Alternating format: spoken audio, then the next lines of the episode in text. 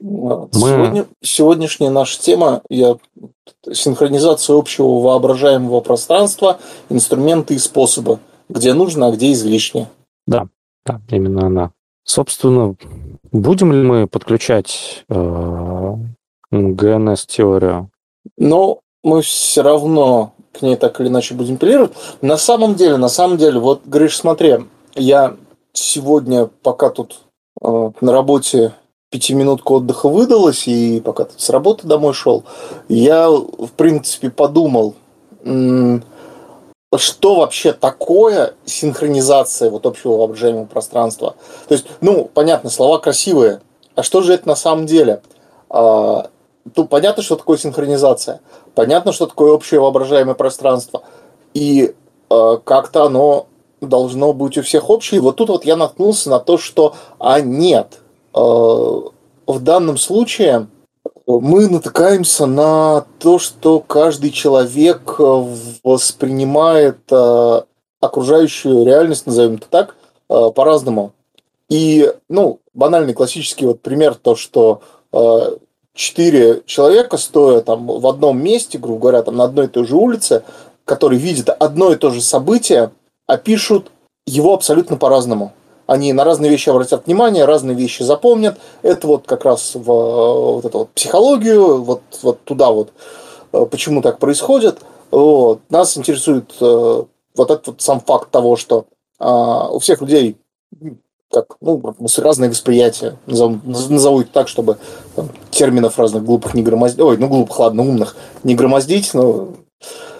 А, и за столом, когда вот есть рассказчик, ну, мастер там, сторителлер, неважно, рассказчик, там, рефери, кто угодно, вот, в роли ГМа, а, дает игрокам посредством, э, ну, рассказа в основном, возможно, каких-то э, действительно, я не знаю, там, иллюстраций, либо что еще может быть? Ну, вот два основных как бы, ну, инструмента описа описания вот этого вот воображаемого пространства, создания воображаемого пространства, это, э, ну, посредством речи, грубо говоря, рассказывать его, описывать и там, визуально, скажем, э, какие-то картинки, ну, там, зарисовки. Рисунки, да, как, как, какая-то визуальная медиа, да. Да, да, да, там фотографии, не знаю, там ролики, если там какой-то замок хочет э, описать, может, ролик какой-нибудь э, реального замка, запись или наоборот э, фантастического замка. Вот. И, соответственно, каждый человек э, за столом в данный момент у него сложится своя вот эта вот картина происходящего в игре причем я могу сказать, что у меня также было. Я вроде бы там четыре игрока у меня. Я описываю какую-то какую-то сцену, а, какие-то действия, еще что-то. И там, например, один человек все понимает, что происходит. То есть, ну, именно так, как я описал. А трое других что-то где-то теряют там, не, не услышали, не расслышали, не восприняли один аспект, там кто-то другой аспект, а, кто-то запутался в том, как я объяснял. Ну, возможно, да, тут, тут мой уже косяк, согласен, а, с, этой, с этой стороны был. Но, а, скажем, скажем так, у всех четверых игроков вот это вот воображаемое пространство, скажем так, которое, они, которое мы все создаем, они его воспринимали по-разному. То есть тут проблема в том, что даже воображаемое вот это пространство игроки воспринимают по-разному. Как бы ты ни старался, чтобы ты там не описывал, а, какой бы, я не знаю, там, серебряный золотой язык у тебя не был, а, все равно есть большой шанс, что кто-то из игроков что-то не воспримет, не услышит, не придаст должное, пропустит мимо ушей, говоря по-русски. А, и, соответственно, восприятие вот это вот события, ситуации, вот это вот явление, а, эвента, неважно, оно у всех будет разное. Поэтому, соответственно, и возвращаясь к тому, с чего я начал, синхронизация общего воображаемого пространства. Здесь мне кажется, что вот как раз синхронизация это а, тут не общее воображаемое пространство надо синхронизировать, а восприятие игроков вот этого общего воображаемого пространства. Ну, ну, гляди, а общее воображаемое пространство, оно же как раз-таки и формируется восприятием игроков. А, по факту, а, синхр... сам, мне кажется, термин синхронизация общего воображаемого пространства – это факт того, что у каждого игрока в голове он представляет игру и происходящее в ней события как-то по-своему, и вы должны максимально их свести, чтобы у вас было ну, минимальное количество разности восприятия и недопониманий того, как оно там работает, условно. Uh, да, да. И вот тут вот я хочу подтянуть uh, сюда в общую тему, скажем так, еще один такой крючочек, то, что это далеко не всегда обязанность мастера. Сами игроки должны, uh, скажем так, друг другу и вообще как бы за столом хорошо и грамотно доходчиво, понятно, чтобы другим было понятно, описывать какие-то там свои, своих персонажей, скажем так, что они там делают, что переживают, как они это делают, как выглядят. Вот, вот, этот, вот, вот, этот, вот этот вот весь огромный пласт, который позволяет э, в воображении, э, скажем так, представить ну, другого персонажа, поместить его на нужное место.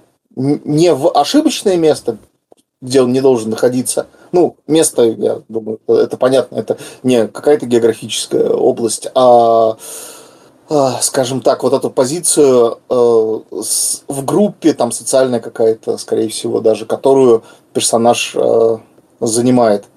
А, вот. И про это, кстати, тоже мы, мне кажется, забыли, когда изначально эту тему формулировали. Ну, то есть, да, понятно, это оно как следствие, возможно, у нас бы всплыло, но я вот про это вспомнил сегодня. А, вот, как, про как то, что говорю. игрок тоже должен участвовать. Ты просто да. сейчас много идей сказал. Да, это и на 50% ответственность мастера, а на остальные 50% это ответственность игрока. И вот оно вот это вот 50 на 50 поделено между мастером и каждым игроком. Я, да. возможно, сейчас э, буду странно звучать, но мне всегда казалось, что это, ну, типа, очевидно. А, просто, ну, ты когда а, пытаешься совместить свое восприятие с восприятием другого человека, чтобы у вас максимально гладко прошла игра и было максимальное совпадение восприятия игры, э, и, ну, это на самом деле очень крутое ощущение. Ну, ты пытаешься свое восприятие сформулировать всем остальным людям за столом, и ты должен, соответственно, выслушать то, как игру воспринимают они. Иначе не выйдет. Ну, то есть бывают такие столы, которые ты там приходишь, и каждый игрок, он пытается играть в какую-то свою игру, чтобы ему было весело, а то, как игру воспринимают остальные участники, они типа не очень много на это внимания, мягко говоря, обращают. Ну, типа, такие игры, конечно, бывают, но Тут никакой речи о синхронизации тогда и не идет. А вот если вы пытаетесь именно синхронизировать общее воображаемое пространство, получить какую-то общую, всеми э, воспринимаемую одинаково хорошо игру из полуслова друг друга понимать, ну, типа, не получится так, что я вам свое восприятие высказал, ну, и вы с ним, типа, имеете дело. Нет, ну, типа, мне тоже нужно выслушать, что вы хотите от игры. Ну, иначе не работает. Никто не экстрасенс, как бы. Никто не телепат. Ага, ну ладно, я просто это озвучил, потому что подумал, ну, что на этом тоже важно, важно, важно будет обратить внимание. На самом деле продумал ты совершенно правильно, а, потому что, наверное, если бы все это понимали, то я бы сейчас не сказал примеры игр, на которых люди просто каждый пришли поиграть в свою какую-то игру, и не было бы людей, которые там, не знаю, выслушают от других, как, они хотели бы поиграть, а сами ничего не скажут. Или наоборот, скажут, типа, я воспринимаю игру так-то и так-то, поехали играть. И типа, а что, других послушать никак? Ну, то есть я все эти вещи, на самом деле, не в качестве такого абстрактного примера привел, я на самом деле все это лицезрел, и, к сожалению, это нужно доводить до ума людей. Я тоже лицезрел, в том числе у достаточно опытных игроков такое бывает. Но а, обычно это уже не лечится, если такая клиника пошла. Вот. Обычно опытные игроки, ну, типа, если человек за свою игровую карьеру никогда не натыкался на то, что вы занимаетесь сотворчеством, и он просто не привык сотворчеством заниматься, ему просто очень тяжело переделаться как-то. Он уже не может воспринимать игру по-другому. И я сейчас на всякий случай открыл определение э, в ГНС, ну, в большой модели э, общего воображаемого пространства. Давай зачитай его прям вот.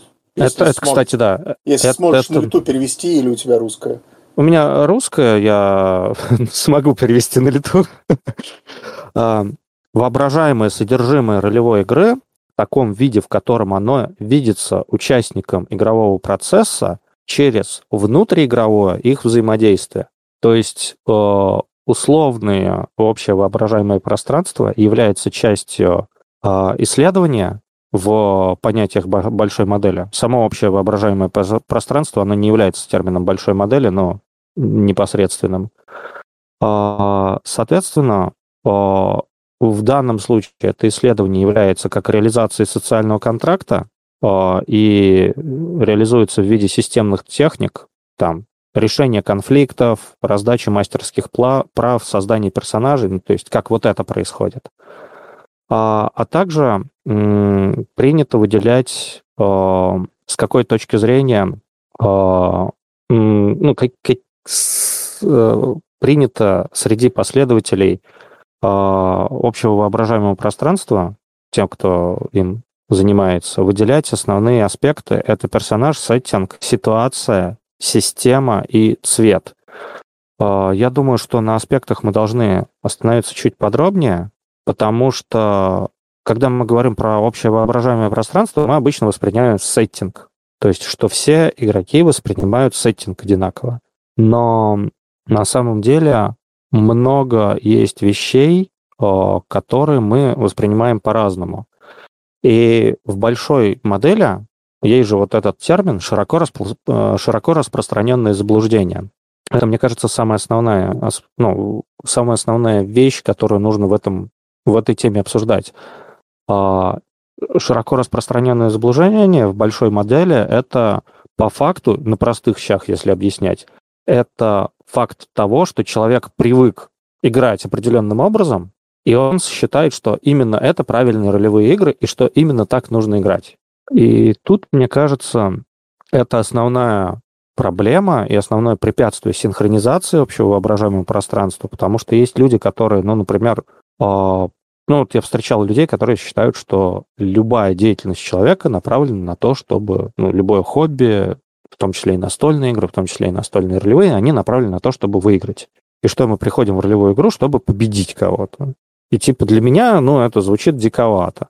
Но нужно, наверное, иметь в виду, что люди, которые с тобой пришли поиграть за один стол, что бы ты там ни думал о том, как работает человеческая психология или человеческое общество, они, возможно, вещи эти ну, видят совершенно по-другому. И ты должен это видение увидеть. Просто конфликты, которые могут ну, возникать при синхронизации общего воображаемого пространства, или конфликты, будут, которые будут возникать в игре, если вы его не синхронизировали.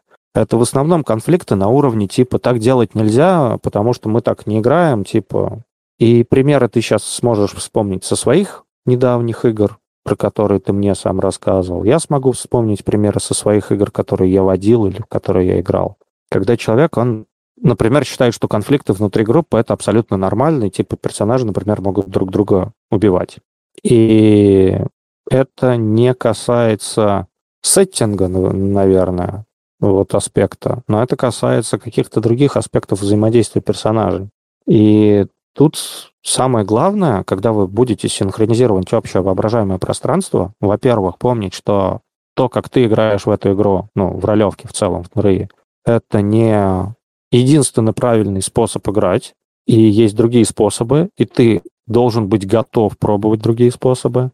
И если люди пришли, соответственно, за один стол с тобой, и вы обсуждаете, как вы конкретно будете воспринимать вместе со всеми остальными игру, тут главное вырубить какое-то инстинктивное неприятие, а, что типа, блин, не, я так делать не буду. Или, ну, нет, слушай, это фигня какая-то, нет, так нельзя. Или типа, вы, ребят, что-то как-то неправильно делали, мы, -то, мы так делать не будем. Нет, ну, тут главное, ну, никого не осуждать за то, что он играл как-то. Ну, да, окей, пришли там ребята, они там играли Алнал Карнавала, и ты по их каким-то а, фразам так понимаешь. Не нужно начинать с того, что типа, ребят, вы неправильно играете. Потому что если вы друг друга начнете обвинять в неправильности взглядов на ролевке, ну, вы просто замкнетесь эмоционально и ничего обсуждать внятно не будете. И тогда никакой синхронизации не произойдет. Я всегда а так вот... делаю. Я всегда сразу начинаю обвинять, что вы неправильно играете. Обожаю, на самом деле, это. Ну, то есть, главное вызвать эмоциональную отдачу, эмоциональный срач, потому что если просто пытаться объяснить, что еще есть в ДНД, например, ну, люди, скорее всего, это не услышат. Ну, момент в том, что если ты начнешь эмоциональный срач, то вы за эмоциями можете друг друга не услышать. Поначалу, Я... поначалу да, поначалу да, но потом, потом, э, ну, если в, окончательно в конец э, не там не разосремся, ну вот, что вообще как вместе и там разбежимся вместе играть не будем, но то потом как бы люди уже поймут, что э, я имел в виду, например, и что это тоже охрененно, как, например, клевая тема например, ну, который я им приводил, и о которой они считали, что это, короче, фигня полная, мы так делать не будем, и в ДНД нужно генерить только убер-монстров, чтобы разрубать всех противников с одного-двух ударов. Ну, это вот грубый, грубый, грубый пример.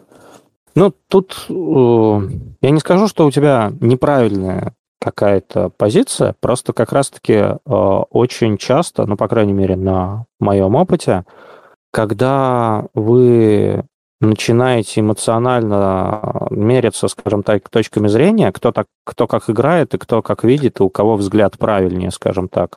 И тут как раз э, есть большая вероятность, что вы просто от конструктива в сторону куда-то уйдете. Ну, то есть, что вы разосретесь как раз-таки, не поймете друг друга, э, или вы не будете за своим эмоци... Ну, за своей эмоциональной реакцией видеть как бы точку зрения и позицию другого человека. А будете видеть как бык э, какую-то цель, с которой вы должны побороться, как бы, и кому-то там что-то доказать. Но, с другой стороны, я понимаю, что да, если вы, не знаю, вы видите всех обсуждающих на какую-то эмоциональную реакцию и эмоционально в красках ее обсудите, ну, да, есть шанс некого эмоционального сближения, во-первых. Во-вторых, есть шанс, что вы просто выплеснув эмоции, начнете легче относиться ко всему. То есть, ну, как бы эмоции уже выплеснуты, теперь настало время идей. Я просто очень опасаюсь, что время идей может не настать. Поэтому я привык все-таки больше объяснять какие-то позиции. Потому что ну, на эмоциях я редко видел, когда на эмоциях а, люди разговаривают, и до них при этом доходит э, точка зрения другого человека, с которым они а, активно эмоционально спорят. И все, там мир, дружба, жвачка случается. Обычно.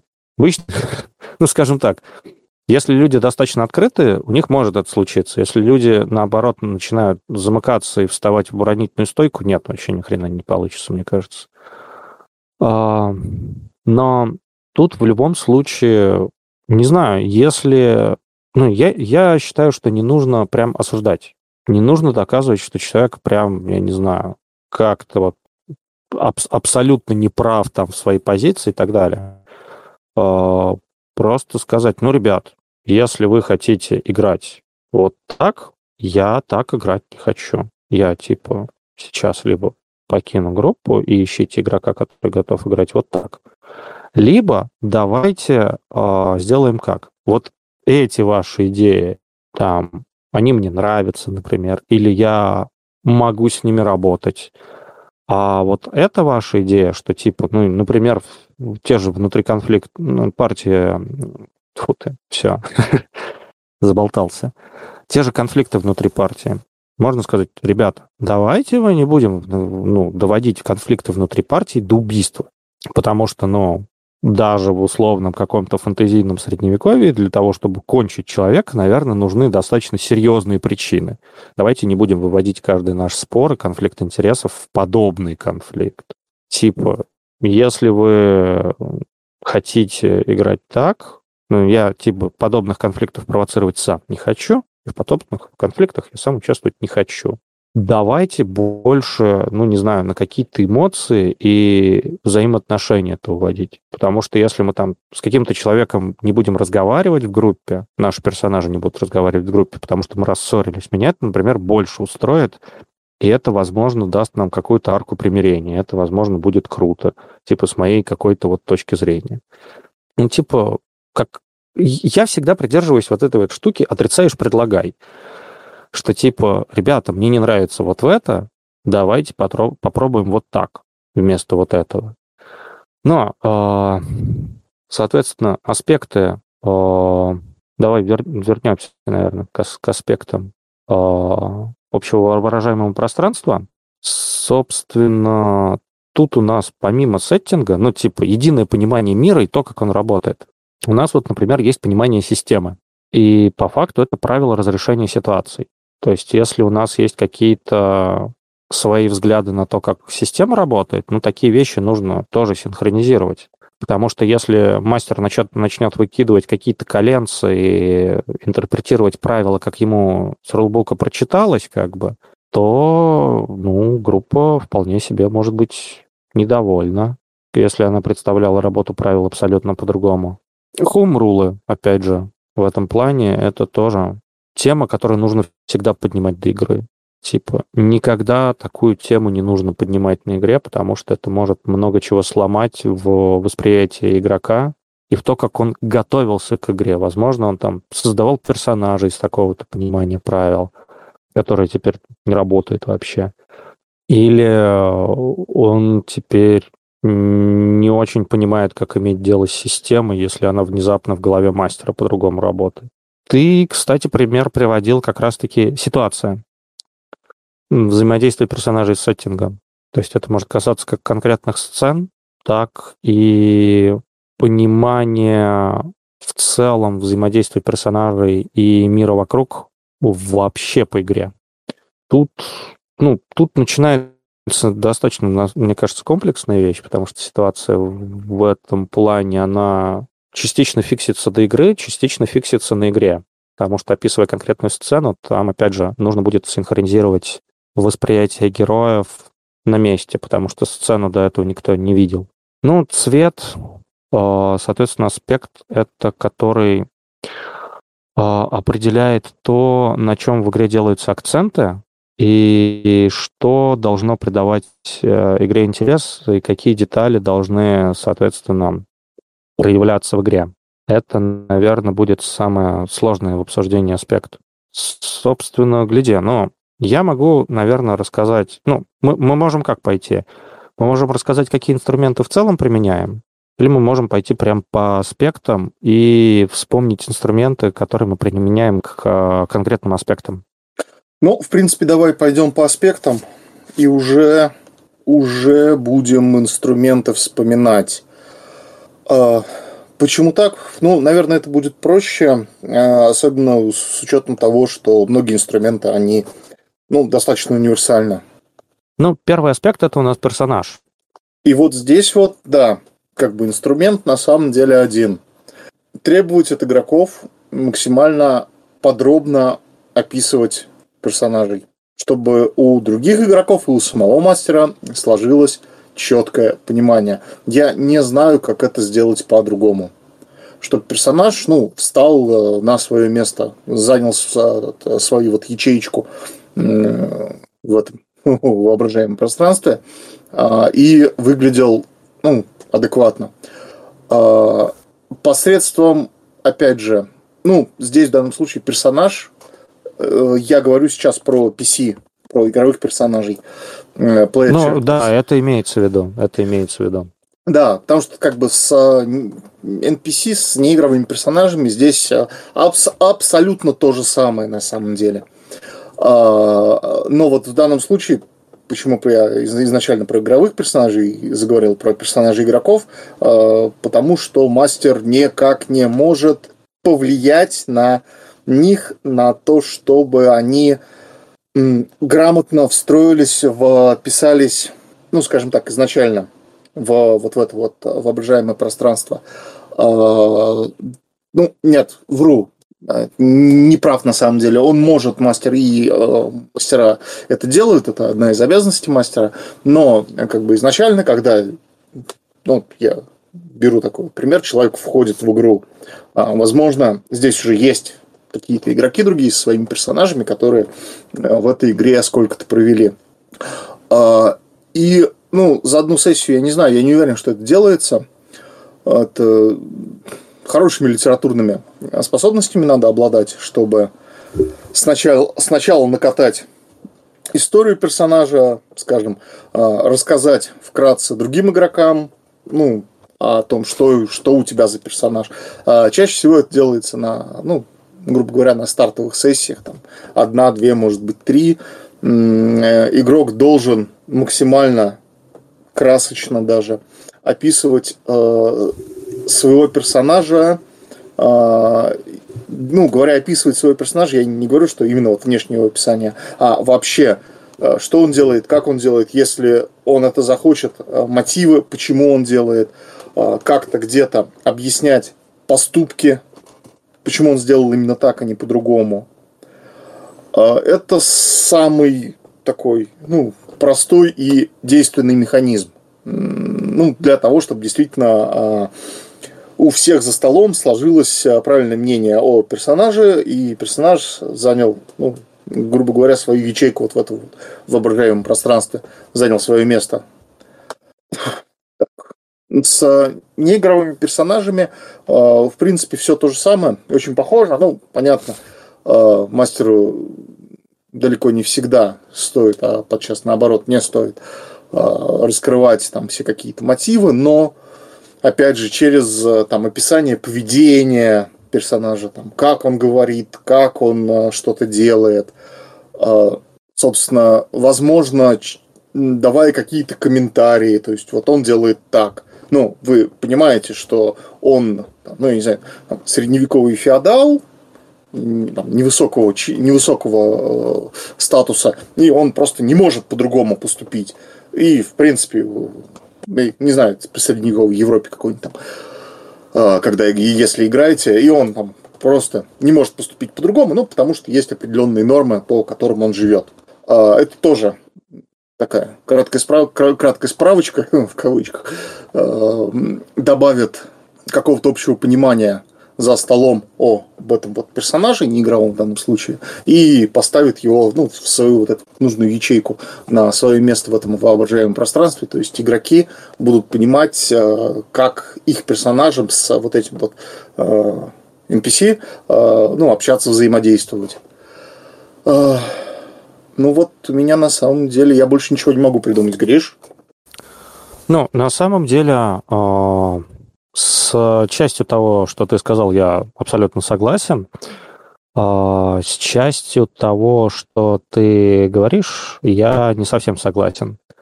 Ну, во-первых, э, когда мы говорим о влиянии ведущего на воображаемое пространство, мы все-таки должны учитывать то, что ведущий изначально, конечно же, на персонажа очень сильно влияет.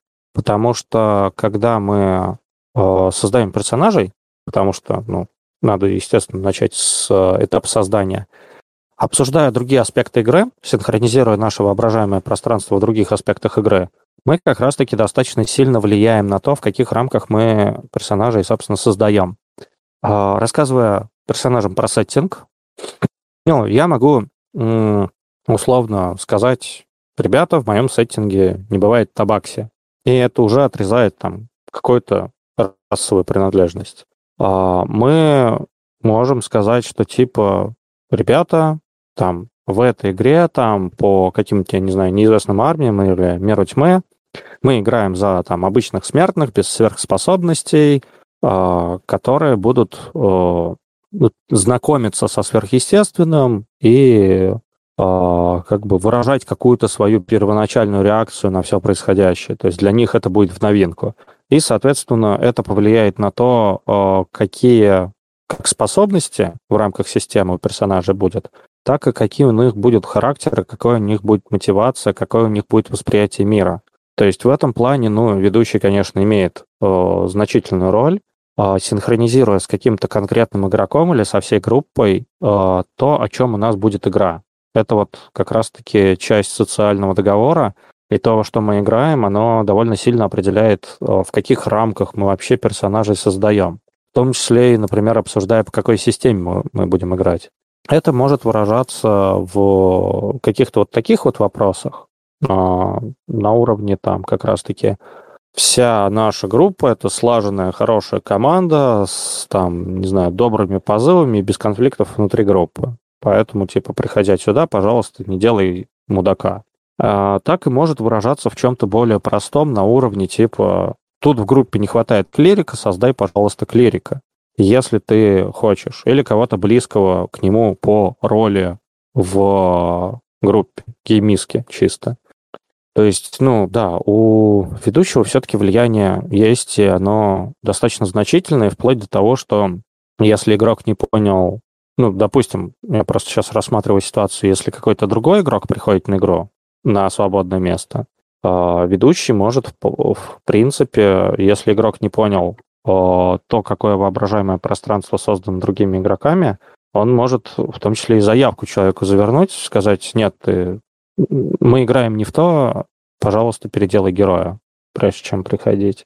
У тебя, ну, типа, вот это, вот это, вот это не совпадает с чем, ну, с тем, во что мы играем. Это может быть как системные какие-то особенности, это могут быть как особенности там, восприятия героя и так далее. Опять же, определяя общее воображаемое пространство, я думаю, мы еще должны э, упомянуть, я думаю, тот факт, что мы все-таки играем в полное погружение актерское и воспринимаем мир от лица персонажей. И, соответственно, поступаем так, как э, сделал бы герой, а не, ну, там, не применяем метаигровое мышление, а, не сидим и не держим в голове там социальный контракт наш, например, а просто типа мой герой поступил бы так, исходя там из реалий его мира, его особенностей личностных, и поэтому он так поступит. Или мы все-таки там занимаем, например, режиссерскую позицию или позицию автора или позицию пешки, и, соответственно, относительно нее уже будем управлять героями. А, соответственно, там, принимая там эффективные решения, или не принимая решений, которые там как-то негативно повлияют на сюжет и историю, и не давать просто персонажу делать действия, которые нам сюжет каким-то образом испортят, но как бы да, окей, персонаж, возможно, выбрал, вышел из образа, но мы как автор направили его в нужное русло, условно. А, с тобой я в каких моментах не совсем соглашусь. А, Удиви длинная, меня. длинная продуманная предыстория. Зачем? Не-не-не, ну, типа... я говорю, что это...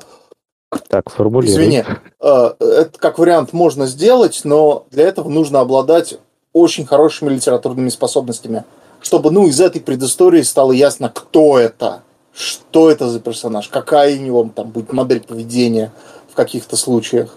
То есть это вот я в, именно в этом говорил, ну, про это говорил. То есть, какие цели, какие мотивы, есть ли у персонажа какая-то глобальная цель, э, на которую, там, ну, про которую другие игроки там, должны знать или не должны знать. Ну, двояко, на самом деле, тоже. Вот я в основном э, на этом акцентировался, что она, если она действительно хорошая, подробная э, и раскрывает персонажа, то есть не надо э, ну, да, скажем так, позволяет э, персонажу встать на свое место вот в этом воображаемом пространстве гораздо быстрее. Ну вот, то это, конечно, плюс. Но если это три, там, пять десятков страниц, э, вот эта сплошная бесконечная простыня кактусов, которые нам ничего не рассказывают о персонаже, о его внутреннем мире, о том, как он себя ведет, э, как он себя будет вести э, на, ну, внутри игры, когда, собственно, когда игрок начнет играть, это ну, совершенно бесполезный клочок бумаги и потраченное время. Я вот, вот так вот я, скорее всего, хотел выразиться, просто ну, не, не досказал. Да, я тебя не совсем так понял, но в целом тут я бы сказал, что все-таки я все равно не до конца согласен. У нас есть э, как раз-таки, ну вот исходя из вот этого вот широко распространенное заблуждение, у нас в ролевом сообществе, в принципе, есть привычка писать квенты, что нужно обязательно прописать предысторию персонажа. О, да. И я, я считаю, что это излишне, даже, даже в достаточно сжатом формате это может быть излишне, э, потому что это все равно будет отвлекать на какие-то ну, детали, которые могут оказаться неважны, и какие-то вещи, которые могут отвлекать нас от каких-то, ну, основных личностных характеристик героя. То есть мне не нужно знать, э, что у персонажа там в детстве погибла собака, что сделало его, не знаю, там, более нелюдимым, например, или не, не открыт, неоткрытым к контакту. Я могу просто ну, прописать в персонажа, что он не очень отрык, отрык, о, господи, что персонаж не очень открыт к контакту, а, но при этом, ну, не указывать почему, а, например, добавить эту деталь и раскрытие в процессе повествования с той стороны, с которой это будет повествованию нужно. Это вот у меня привычка, собственно, с клинков и ну, вот этого принципа оставления белых пятен, что иногда ты выдумаешь себе что-нибудь, а потом оно просто в сюжет не лезет, и его раскрыть как бы не получится. Ты, бывает, потом, ну, вместо этого оставишь белое пятно, что типа, вот, ну, мы не знаем там предысторию героя условно. И возникает какая-то ситуация в игре, когда ты можешь вставить определенный факт из жизни героя, который на него каким-то образом повлиял, и ты вставляешь именно такой факт, который, ну, там, в сюжете круто сыграет. Но я бы сказал, что нужно выдать персонажу штрихи, основные акценты его личности. Это как раз-таки, ну вот это может быть цель. Вот ты упоминал, что да, если у персонажа есть цель, ну, нужно подумать, к чему персонаж в целом стремится. Даже если, ну, у него нет э, чего-то, что типа, ох, там я иду отомстить за своего отца, за смерть. Или, ох, там я пытаюсь стать рыцарем и поступить на службу к королю. Или там, ох, я пытаюсь найти сокровище. Или там, ох, я пытаюсь найти себя. Нет, ну типа, может быть, у него он не находится, так сказать, на какой-то миссии, в каком-то поиске. Но персонаж все равно к чему-то стремится. Может быть, банальная, там, какая-то более абстрактная цель, там, накопить денег. Или реализоваться как-то. Или получить одобрение общества, в котором он живет. То есть, ну, даже на каких-то вот таких вот примитивных э, инстинктивных, я бы даже сказал, вещах, ну, можно что-то строить. Главное, чтобы ты понимал, что для персонажа важнее.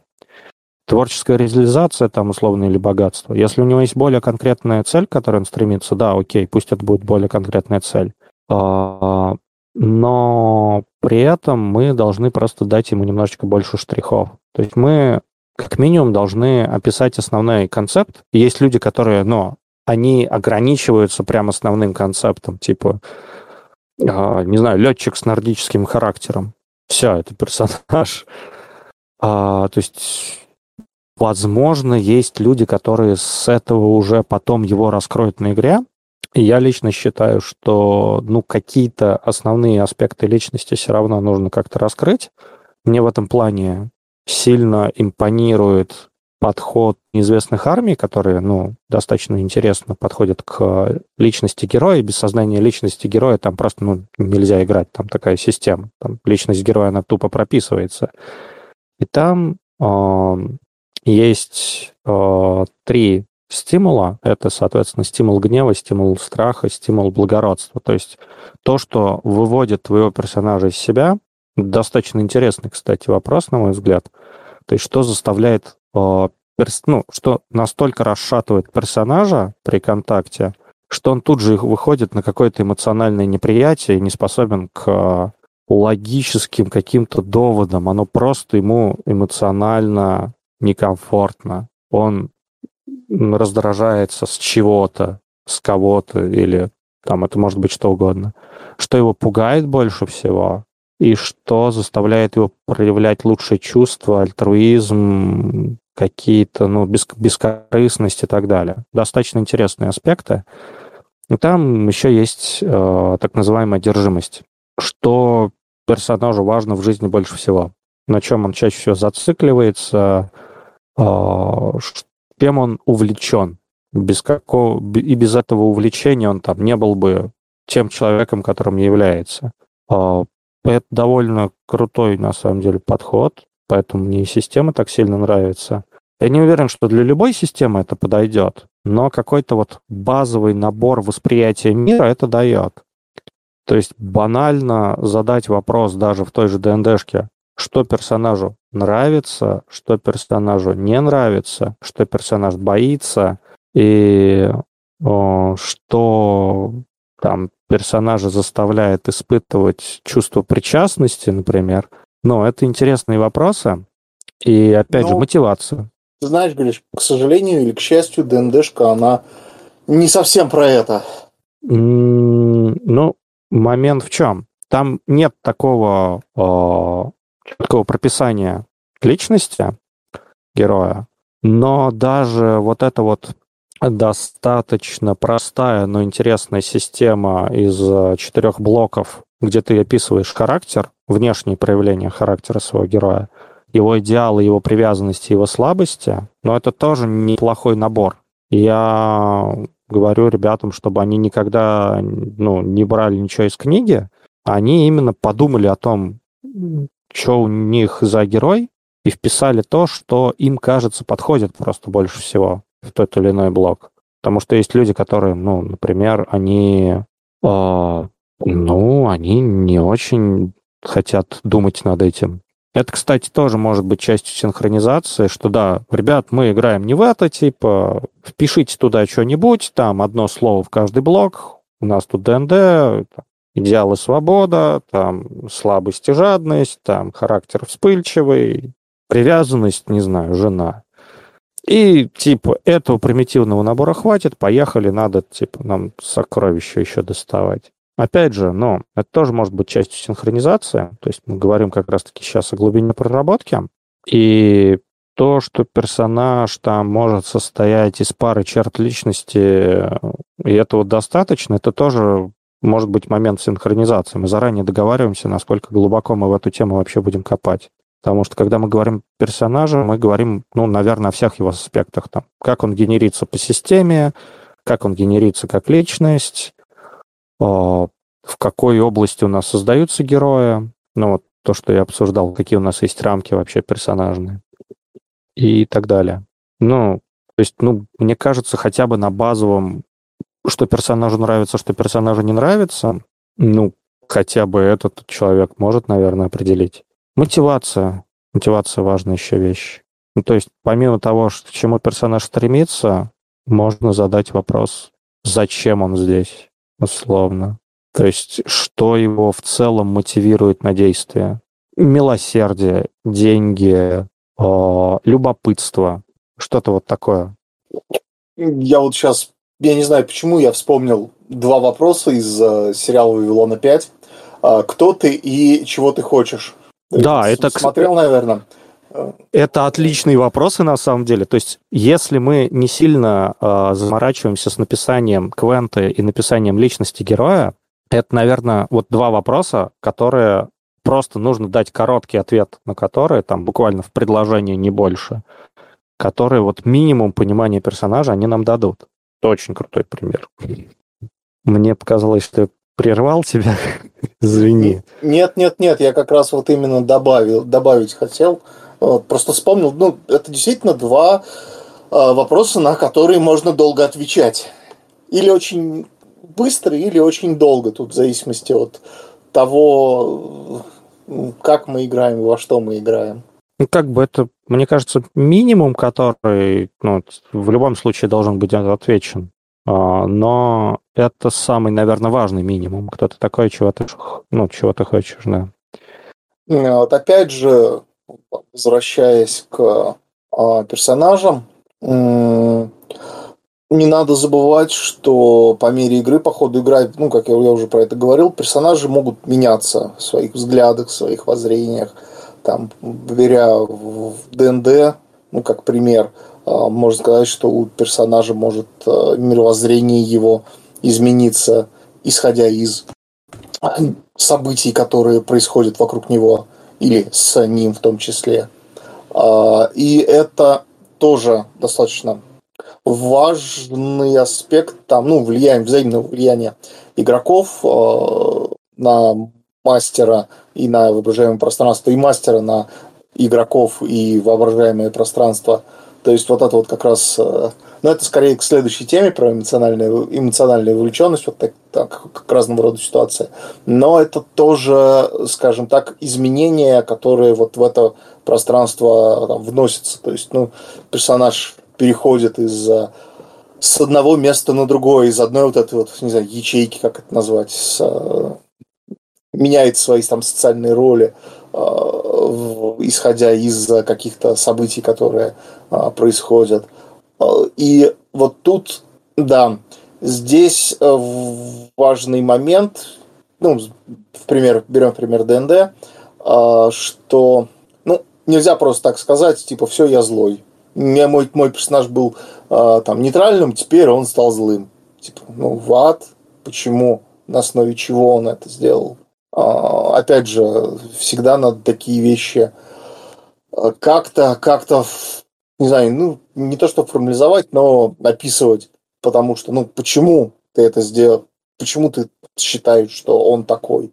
Особенно если мастер, например, ну, как-то не замечал раньше за этим а сам игрок, он просто понимает, что персонаж просто скатывается вот, вот, вот, в, в эту вот тьму, темноту, э, там зло, агрессию, подчеркнуть нужное, вписать недостающее, и просто в какой-то момент там говорит, вот, вот эти события повлияли, эти события повлияли, эти события повлияли, все, мой персонаж там, больше не может быть там добрым, он как бы скатывает, ну, становится там, позиция нейтральная, ну, к примеру, я взял вот ДНД как э, такой самый яркий пример. Понятно, что в э, других системах, э, других, при других механиках это, ну, скажем так, не то, чтобы действительно нужно, там просто у игрока будет э, меняться поведение персонажа. Ну, то есть у персонажа, точнее, будет меняться поведение. И за этим тоже как бы можно следить, как, где, почему, что на него воздействовало. То есть, э, я не знаю, какой-нибудь там, алкоголик, э, там, этот хоба-убийца, бомж-убийца может, э, собственно, выкарабкаться из вот этого вот всего, стать там, ну, если не светочем, то вполне как бы себе нормальным человеком, или э, действительно там, благородный рыцарь без страха и упрека скатиться в там, пасть на такое дно, что э, там, про, про него там страшные сказки детям будут рассказывать, чтобы они не шалили. Э, это вот как раз взнос э, игроков. Э, поэтому я всегда вот, когда на, своих играх, э, я чувствую, что игрок куда-то там не туда начинает сворачивать, я его начинаю спрашивать, а почему твой персонаж начал поступать так, потому что совсем недавно он так не делал. Ну, там у меня еще ни разу не было ситуации, когда, скажем так, ответ бы меня не устроил. То есть, ну, чтобы, были, чтобы начались какие-то отмазки. Чаще всего это действительно, ну вот, людей, кто меня играет, это действительно какие-то обоснования. Опять же говорю, это на это стоит обращать внимание, когда персонаж уже более-менее сложился. Ну, то есть примерно понятно, кто он, что он, э, какое место занимает, кто он, чего он хочет. Вот, собственно. Э, по поводу тоже хотел вспомнить. Э, ну, да, давай ты сейчас. Да, взаимосвязи персонажей – Э, ну, друг с другом, чтобы ну, игроки поняли персонажей других игроков, э, ну, чтобы персонажи как бы поняли друг друга, осознали, э, как инструмент, как вариант, это в некоторых механиках есть, это совместная генережка персонажей. В собственно, в моем любимом тревелере вся партия, она генерится, грубо говоря, за одним столом, и в процессе генережки они прорабатывают а, взаимосвязи.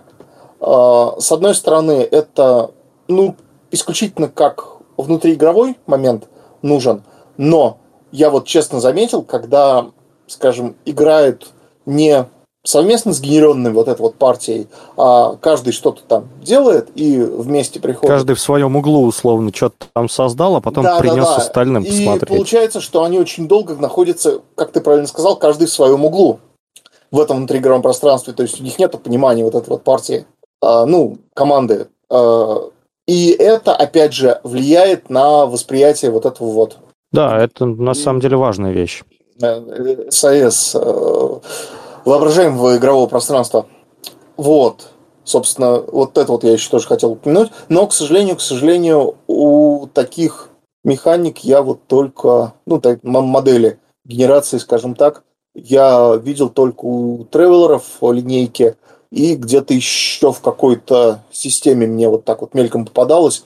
Но там это была такая опциональная вещь. Чаще всего это там, посмотрите на игрока справа, впишите что-нибудь относительно него там, в ваш чарник, посмотрите на игрока слева, впишите относительно него что-нибудь в ваш чарник.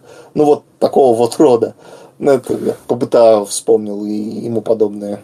Не, ну тут, кстати, по быта неплохой пример. А, Причем не по быта в целом, а конкретно Dungeon World меня в этом плане достаточно сильно радует.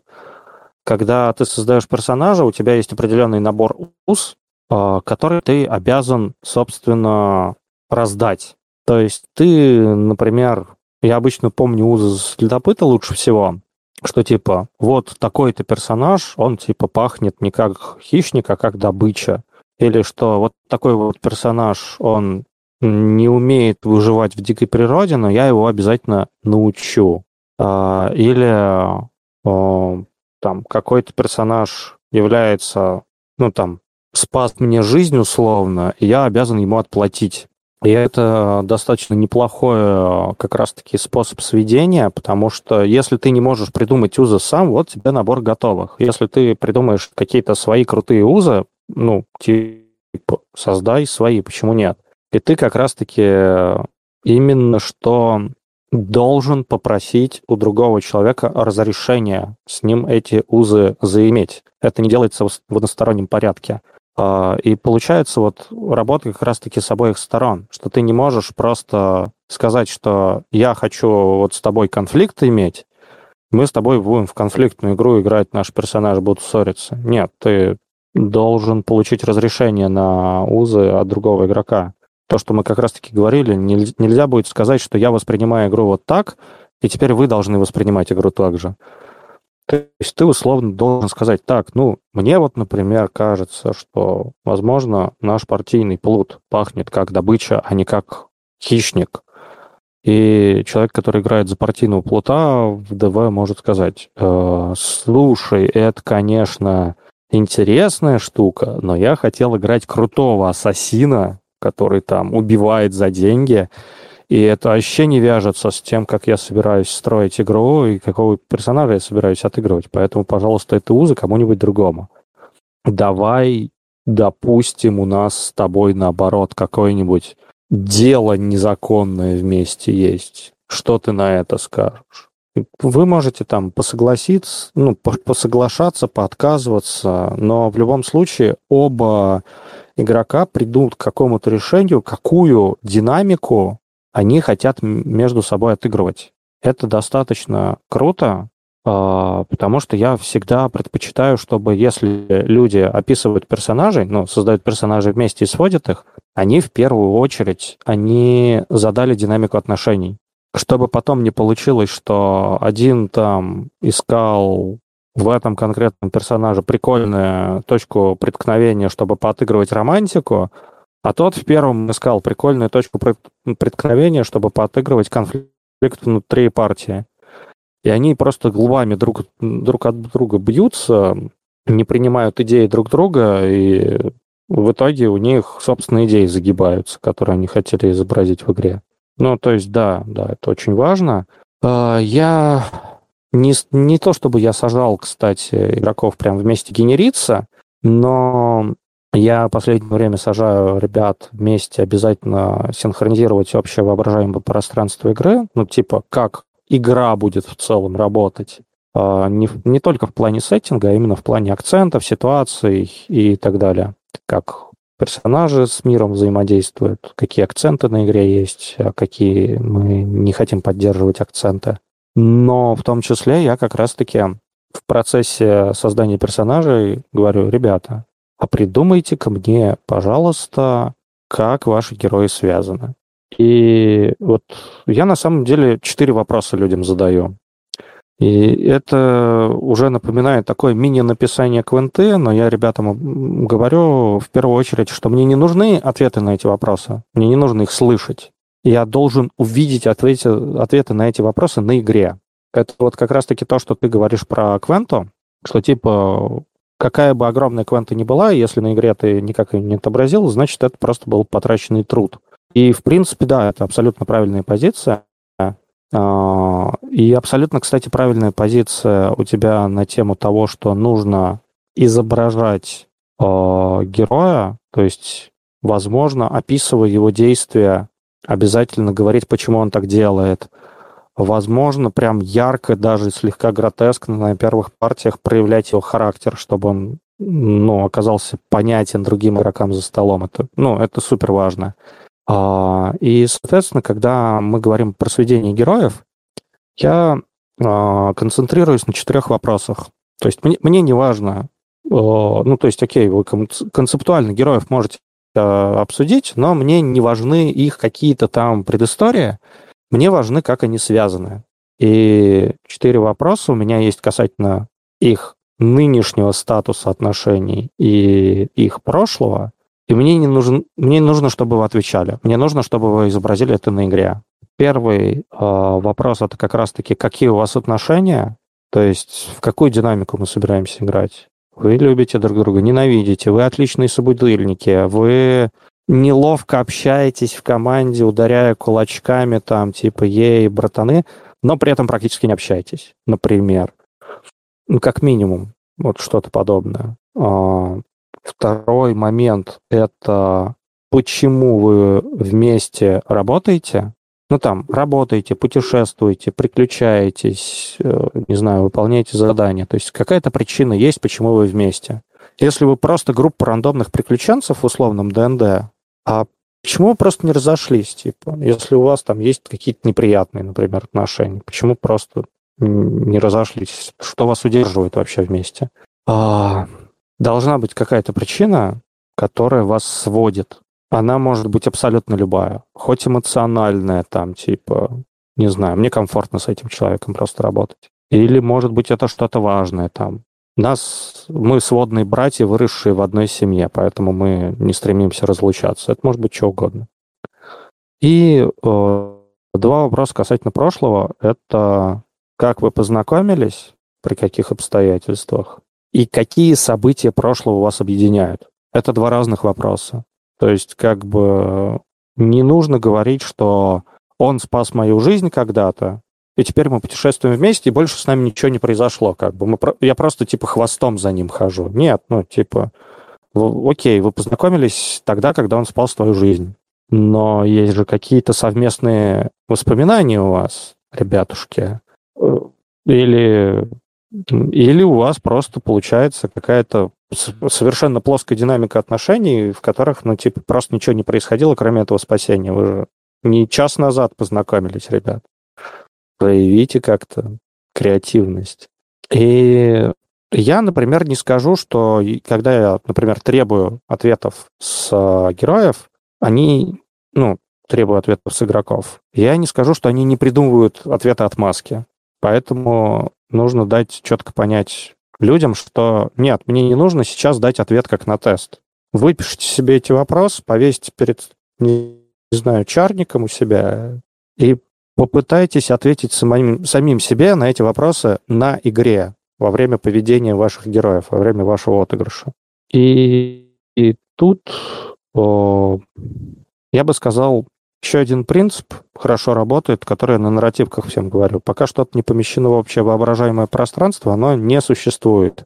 Потому что если у нас случается вот такая ситуация, которую я описываю, когда я говорю, что это должно быть отвечено на игре, если у вас появился концепт, если у вас появилась идея, если у вас появилась э, клевая история, которую вы хотите в игру ввести, не Вводите стесняйтесь. Нет. Не совсем. Гляди, не стесняйтесь сначала про эту идею сказать, блин. Потому что э, если я введу в игру ответ на то, какое прошлое нас объединяет там с э, другим персонажем, если я скажу, что мы раньше встречались, вот мой персонаж и персонаж вот этого игрока там, встречались раньше, возможно, это не то, что хочет услышать тот игрок. Как минимум, мне стоит сначала озвучить эту мысль, что типа, блин, было бы, наверное, круто, если бы наши персонажи раньше встречались. И если эта идея, ну вот как с узами в ДВ, да, если эта идея имеет неприятие у того игрока, с которым ты, соответственно, эту историю хочешь прорабатывать, то, возможно, стоит с ним либо найти какую-то компромиссную идею, которая будет синтезом твоих идей и его идей, либо стоит уточнить у него, как конкретно часть твоей идеи его не устраивает. Ну, там, типа, я, например, хочу, чтобы наши персонажи, типа, раньше встречались. Он говорит, ну, слушай, мне не хочется, в принципе, отыгрывать какое-то романтическое э, отношение с кем-либо вообще из героев или постромантические. Давай нет. Говорю, блин, если не романтические, то давай наши персонажи были раньше закатычными друзьями прям, а потом как-то это все э, распалось, и мы хуже общаемся с того времени, непонятно вообще, можно ли вернуть эту дружбу или все как-то подостыло. И мы уже потом придумаем, а почему мы вообще начали хуже общаться? Или есть ли вообще причины? Может быть, мы просто эмоционально друг от друга устали. Человек, может быть, на это согласится. Как бы не, не нужно никогда ультимативно это, типа, либо мы встречаемся, либо моя идея нахер пошла. Но можно всегда придумать какую-нибудь интересную идею на основе концепта, который был в ваших головах. Поэтому я, поэтому я сказал, что нет, не нужно вводить. То есть вводить в игру в любом случае нужно. А, вопрос в том, что, возможно, не все идеи стоит вводить в игру, не обсуждая их с остальными игроками. Это может быть важно. А, ребята, вот, например, у меня сейчас играют в клинки, и мы играли некоторое время в типа таких пафосных преступников, выполняющих опасные операции, и, короче, там какие-то рискованные работы, полные там стресса, не знаю, а, и риска. А, и ребята играют, играют, играют, и в какой-то момент кто-то такой, блин, хочу хохму рассказать, хочу, хочу описать сцену с хохмой в духе криминальных комедий. И все такие, слушай, ну мы тут типа сидим, все такие серьезные, с э, щами, там, преступники, опасные работы, адреналин. Я говорю, ребят, но в целом, если вы хотите, вы можете вводить элементы криминальной комедии. Типа, клинки, они не только по серьезные щи и пафосные плащи. А, у, на, у меня, типа, играли уже люди, которые вводили какие-то чернушные шуточки и играли в духе, там, карт «Деньги, два ствола». Вы можете сейчас, вот, вот давайте сейчас минуту потратим, вы сядете и скажете, как вам это. Хотите, не хотите. Ребята просто на игре такие, блин, ну вообще немножечко юмора было бы неплохо. Все такие, ну, давайте, криминальные комедии это клево, и, возможно, хотелось бы видеть за столом криминальную комедию, но там типа давайте не превращать в полностью в криминальную комедию, сделаем какие-то шутливые сцены или элементы. Ребята серьезно за минуту каждый сказал свое мнение, пришли к мнению того, что они хотели бы где-то раз или два на игре видеть какую-нибудь шуточку в духе криминальных комедий. И мы ее регулярно вводим, и ребятам эти сцены реально нравятся, и при этом оно не разбавляет вот общую какую-то адреналиновость и адвенчурность всего остального происходящего. С другой стороны, если бы кто-то просто начал хохма отмачивать, вообще ни у кого не спросив, ну, было бы, возможно, некомфортно кому-то. Или, возможно, обидно. То есть э, бывали у меня и люди, которые там, ну, вот все там остальные игроки делают из, из похождений нашей группы какой-то цирк, мне это не нравится, я такую игру играть не хочу. Ну, нужно, чтобы игроки имели возможность друг с другом это дело обсудить и как раз-таки синхронизировать свои ожидания от игры. Вот. Да, это все, что я могу сказать. Э, здесь ну, мне нечего возразить на самом деле. Ну, то есть вкидывать надо, вкидывать надо, но надо вкидывать не бессмысленно все, что ты хочешь. Нужно вкидывать, будучи уверенным, что остальным это тоже нравится. Ну, на самом деле, а можно чтобы... и э, как бы... Что, а что бессмысленно? Ты не уверен, что это понравится, ты предложил к обсуждению, и все такие, фу, ну, ты, окей, ладно, фу, и все такие, вау, и ладно, вроде, ну, давайте тогда сделаем. Ну, да, да, вот, вот так работает, так работает. То есть обсуждение может занимать вообще там минимум времени, на самом деле. Да. Как ты там сказал про то, что обсуждение может занимать минимум времени? Широко распространенное может. заблуждение? Хм. Ну, я не говорю, что всегда так происходит, но вот ребята серьезно насчет введения вот этого элемента криминальной комедии, один просто спросил, я такой, ну, ребята, вы можете договориться сейчас, что вы это вводите в игру, в принципе, такой вот аспект, такой цвет, скажем так, или не вводите? И ребята такие, давайте, но в умеренных количествах. Все такие, окей, нам нравится. И поехали дальше. То есть буквально в пару фраз договорились. Белые ну, советы обычно возникают ну, на более каких-то сложных темах. По-моему, площадка для возникновения белого совета может быть абсолютно любая. Ну ладно, мы в сторону немножко уходим. Ну, мы, кстати, мне кажется, уже ушли в сторону, потому что то, что я обсуждаю сейчас, и то, что ты сейчас обсуждаешь, оно больше уже подходит к такому аспекту, как ситуация, как персонажи взаимодействуют с миром, и такому аспекту, как цвет. То есть какие-то детали декоративные и акценты игры. Ну, давай так. Там все это взаимно связано и переплетено. Отделить одно от другого ну, как бы можно, но они много где пересекаются. Ладно, тогда да. вроде бы мы, мы уже с персонажей соскочили. Есть что-то еще добавить про тебе? Потому что я уже, как бы у меня мысли кончились на тему персонажа. Ну, э, гляди, просто там ты сказал очень важную мысль на тему того, что нужно ярко описывать э, действия, мотивы и личность своего героя в начале повествования, и я уже отмечал, что я с этим согласен. Я должен, наверное, отметить, что это, скорее всего, относится, если мы говорим про позиции в игре, это позиция автора.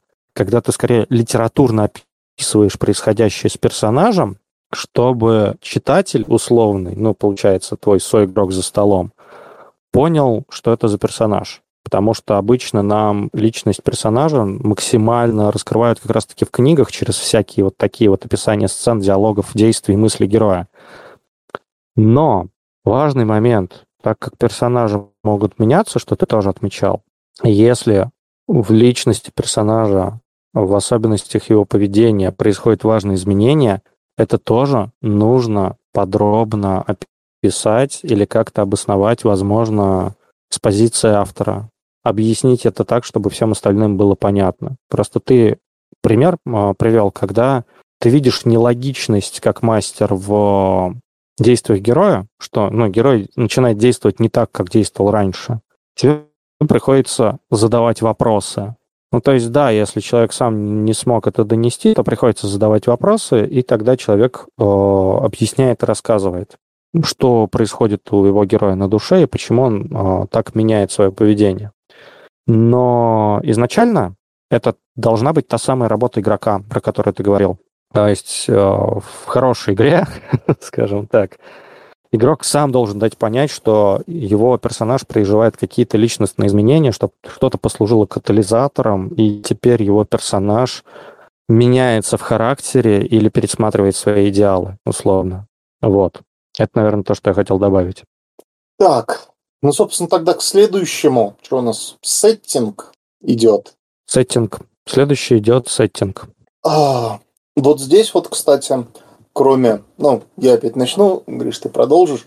А, здесь вот а, само восприятие сеттинга, на мой взгляд, на, ну, не знаю, процентов на 80, а может быть на все 90, ложится на плечи мастера.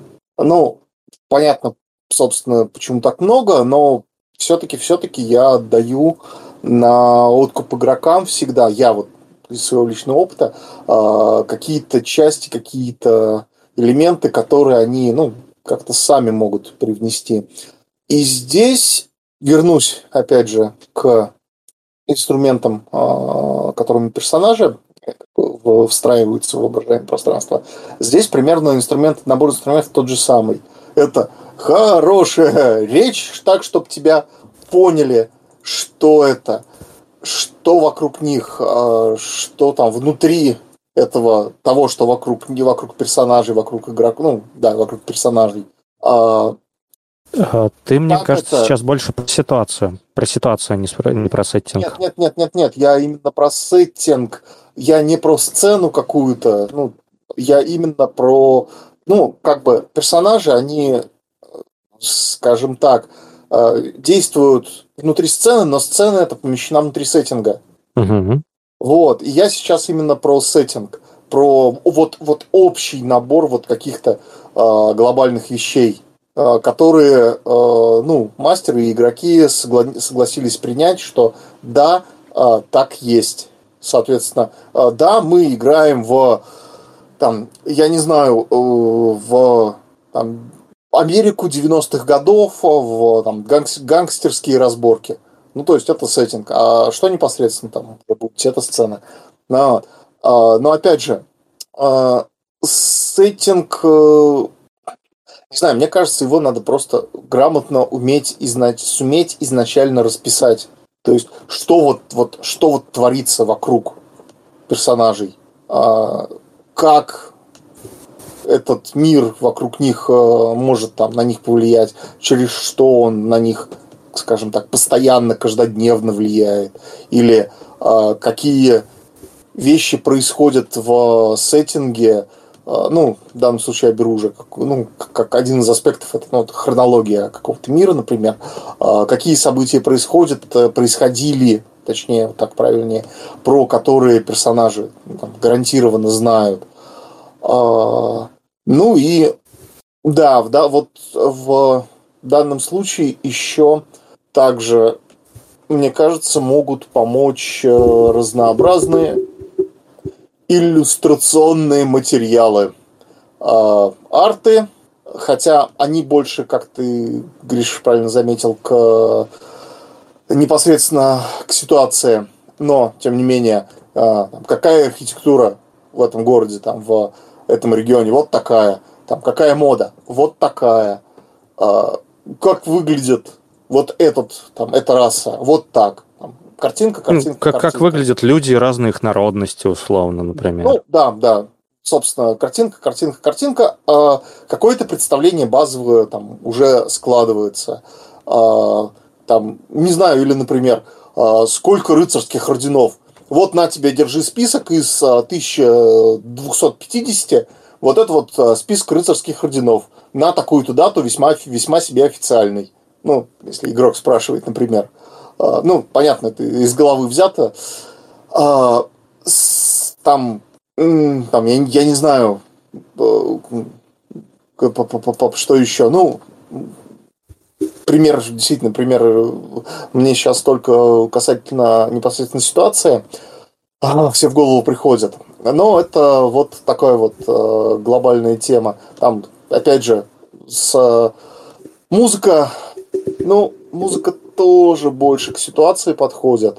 А, именно если по, например, по каким-то а, реальности либо альтернативной реальности, ну, земной, играете а, там, я не знаю, Европа 60-х, какая музыка была популярна там, в, там, не знаю, во Франции 60-х. Вот, вот, знаете, список какая музыка была популярна, какие фильмы смотрели, э, какая была мода, какая мебель была самая там топовая, самая там шикарная считалась. Ну, вот из э, таких доступных вашим персонажам.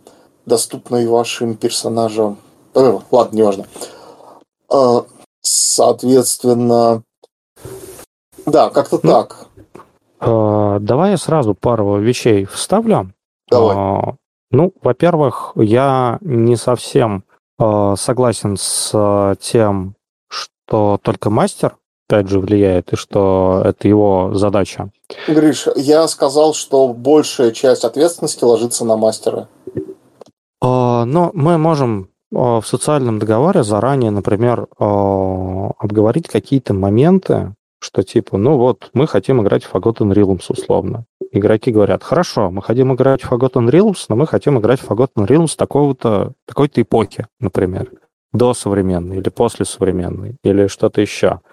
То есть, ну, когда, ну, не знаю, условно, когда ко мне приходят люди и говорят, мы хотим поиграть по Лавкрафту, получается, что в основном сеттинг синхронизируют игроки тогда, ну, потому что они четко говорят, в рамках какого мира они хотели бы играть. А, опять же, мы можем синхронизировать э, какие-то особенности сеттинга, потому что сеттинг это не только декорации, которые мир наполняют, и какие-то условные ну, объекты, которые его наполняют. То есть это не, не только как бы города, рыцарские ордена и так далее. А, сеттинг, а, он может иметь какую-то прописанную область, я просто напомню, что это не обязательно прописанный мир. Сеттинг может быть просто типа мы играем на необитаемом острове. И то, что находится за пределами необитаемого острова, может оказаться вообще неважно. А, но также сеттинг — это еще основная идея мира, основная тема нашей игры. В каком жанре у нас идет игра и в какой атмосфере у нас идет игра.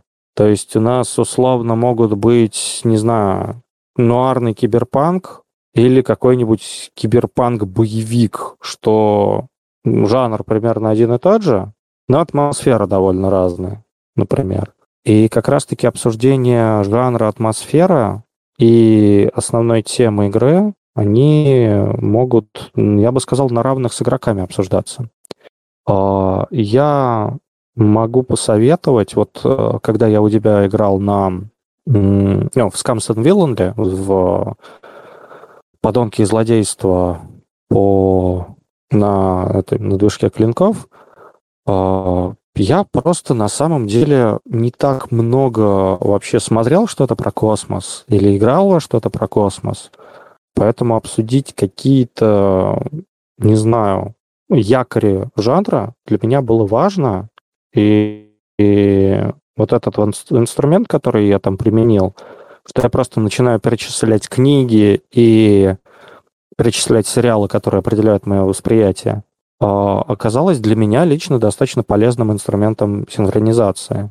То есть я такой типа, вот такие книги для меня обозначают, что у нас должно быть на игре. Вот такие сериалы э, олицетворяют то, что у нас должно быть на игре. И, допустим, когда другой игрок сказал, типа, окей, ты тут перечислил э, Ковбой Бибоп, я не вижу это как Ковбой Бибоп. Я считаю, что это скорее больше похоже на то-то, то-то и то-то. И для меня, например, это было важно. Я вплоть до того, что я посидел, посмотрел некоторые сериалы, чтобы проникнуться восприятием другого игрока. И это вот как раз-таки, ну, мне казалось, сыграло как хороший инструмент ну, синхронизации ожиданий наших и восприятия общего воображаемого пространства.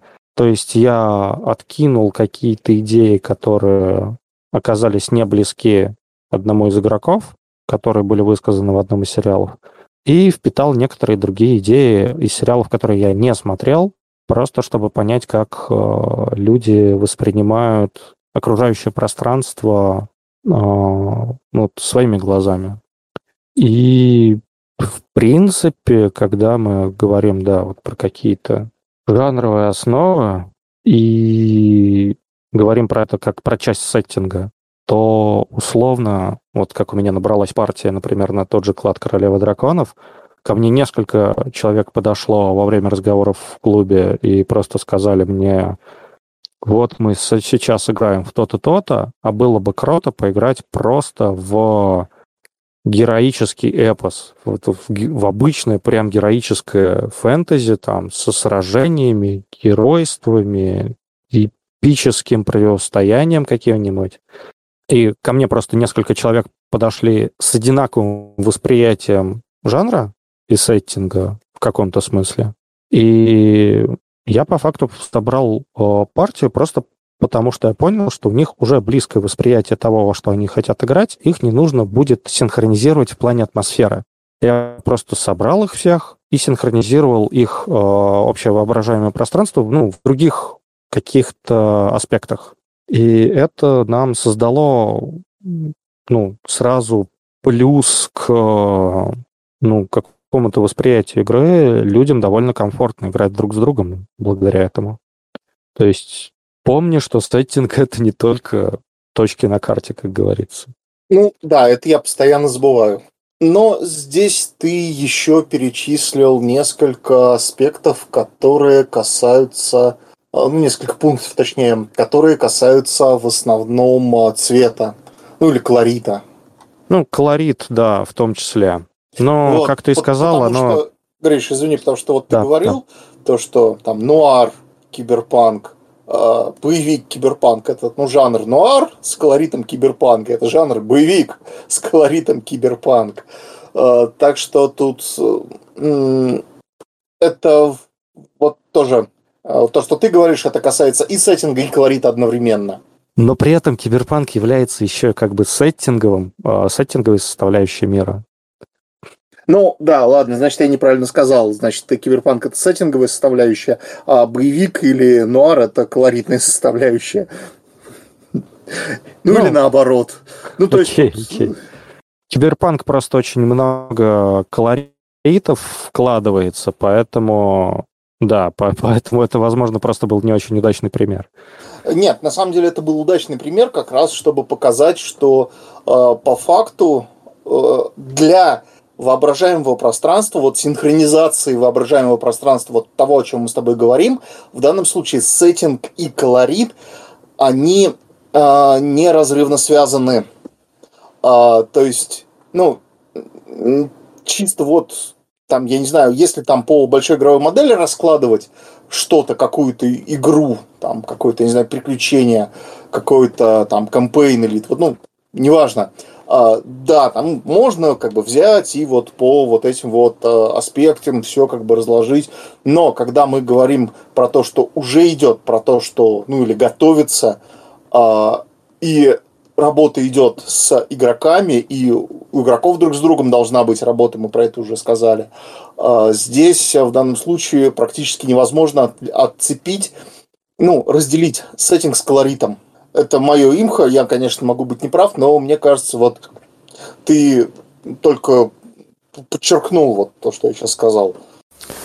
А, при этом, да, да, я согласен, что колорит может меняться а, в, ну, там для одного сеттинга именно э, вот этот вот э, цвет, колорит, все-таки я русский, русский вариант возьму, э, может от сессии к сессии меняться, предлагая э, разный, э, разную направленность игры, назову это так, вот, разный колорит для приключений. Опять же, э, в, вот в этом киберпанке там может, например, быть и э, киберпанк-хоррор, там боевик, который превращается в киберпанк-боевик-хоррор, который превращается в киберпанк-хоррор-нуар. Ну, ладно, хоррор с нуаром не то чтобы сильно хорошо сочетаются, но что-то такое вот. И оно может плавно проистекать одно из другого в, как бы в процессе игры. Особенно если это, например, э, не какая-то компания, ну, то есть как- как-то заранее глобально серьезно подготовлено, где более-менее, там, ну, плюс-минус понятно, в каком русле оно будет идти. А просто, э, скажем так, приключения, следующие друг за другом, и, ну, скажем так, сильно отличающиеся друг от друга. То есть вот как в, например, Pathfinder Societies, в сообществе с этих следопытов, искателей, ну, вот, в их этих сезонах. То есть там, ну, сеттинг один, там колорит у разных приключений разный. Ну, да, с этим я согласен, но э, нужно просто отметить, что колорит у нас относится в первую очередь к каким-то деталям. Э, соответственно, да, он может э, зависеть от э, различных приключений, и в целом колорит, наверное, наиболее сложный аспект, потому что он обычно связан с э, каким-то другим аспектом. Колорит может быть у персонажа, колорит может быть у ситуации, колорит может быть у сеттинга, колорит может быть у системы в том числе. Он, да, я, он не только может быть, он должен быть. Я вот так вот скажу. Но, ну, в не любом то, случае... то, что не должен быть, извини, не должен быть, он есть. То есть, ну, это просто констатация факта. Потому что ну, у каждого из вот этих аспектов, о которых мы говорим, есть свой какой-то колорит. То есть что-то можно отделить, как эти, прости господи, фейти аспекты, чтобы вот, я не знаю, проще понять, структурировать это. Хотя ну, это, это да, это не до... проще. Не, ну аспекты фейты в данном случае, они, я бы сказал, играют. А, по факту, а, не знаю, мне когда кажется, когда мы говорим про колорит киберпанка, нужно тут все равно уточнять, потому что мне кажется, что все-таки киберпанк — это сеттинг, а, ну, типа мир игры, а боевик или нуар — это скорее жанр, и это часть сеттинга, которая отвечает больше за атмосферу и тропы. А когда мы говорим о колорите, мы можем, например, сказать, что у нас там чистенький киберпанк с э, стеклом и бетоном, неоновыми, неоновыми, путы, неоновыми вывесками и типа гладкими экранами, что типа это такой вот стерильный, ухоженный город, условно. А можно вспомнить киберпанк, как в каком-нибудь трансметрополитене, где типа огромное количество там окурков на лестничной площадке, газеты, носимые ветром по улице, пробки на дорогах. Типа это такой вот грязный, перегруженный киберпанк, от которого не осталось какого-то лоска. Ну, классический киберпанк, он был таким, а, вот именно грязным и перегруженным, но, например, многие киберпанк-произведения современные, которые считаются посткиберпанком скорее, они не такие. Тот же Shadowrun, например, вот, по-моему, не так часто делает аспект э, на вот каком-то грязности и нестерильности мира вокруг. Ты знаешь, если я Shadow, Shadowrun помню, э, если я его правильно помню, там это вообще никак не указано и не описывается. Ну, там ну, про- с другой просто... стороны, он, он, извини, я договорю, он изначально делался, когда э, киберпанк был, ну, достаточно э, четко и однозначно, ну, когда жанр киберпанка, киберпанка был достаточно четкий и однозначный. То есть, ну, э, да, да. Кто, кто у нас? Два, три писателя основных по киберпанку свои произведения сделали. Э, два фильма на тот момент, по-моему, вышли классического киберпанка. И вот, собственно, вот киберпанк, но только с э, эльфами, троллями, хоб-гоблинами и вот, вот этим вот всем. А так в целом это, ну, такой с магией, киберпанк с магией. Ну, кстати говоря, вот э, тот же самый Shadowrun за своей редакцией очень разительно сменил колорит, даже если на обложке книг посмотреть. То есть там как раз-таки такой именно грязноватый, замусоренный, пошарпанный, там, бетонный город э, виден в ранних э, иллюстрациях э, Shadowrun. Там, соответственно, очень часто это какие-то перегруженные деталями персонажи изображены на картинках, там, с, какой-то, с каким-то мятой одеждой, кучей складок, висящих каких-то предметов, которые зачастую сидят там на асфальте в окружении кучи каких-то там бумажек, которые носит ветер. А если посмотреть на современные, а, ну вот ну, последние редакции, например, Shadowrun, оно больше похоже на призрак в доспехах с какими-то там а, крутыми, гладкими, гладкой формы роботами, вместо вот этих пузатых там каких-то перегруженных проводами телевизоров условно. а, это зачастую именно блестящие там вот эти вот клинки, достающиеся из рук, или начищенное до блеска оружие.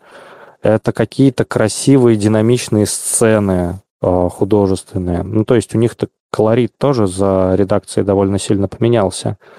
А, колориту, знаешь, вот если говорить про киберпанк, можно, например, отнести серия Deus Ex же есть а, для меня довольно недавнее, потому что я...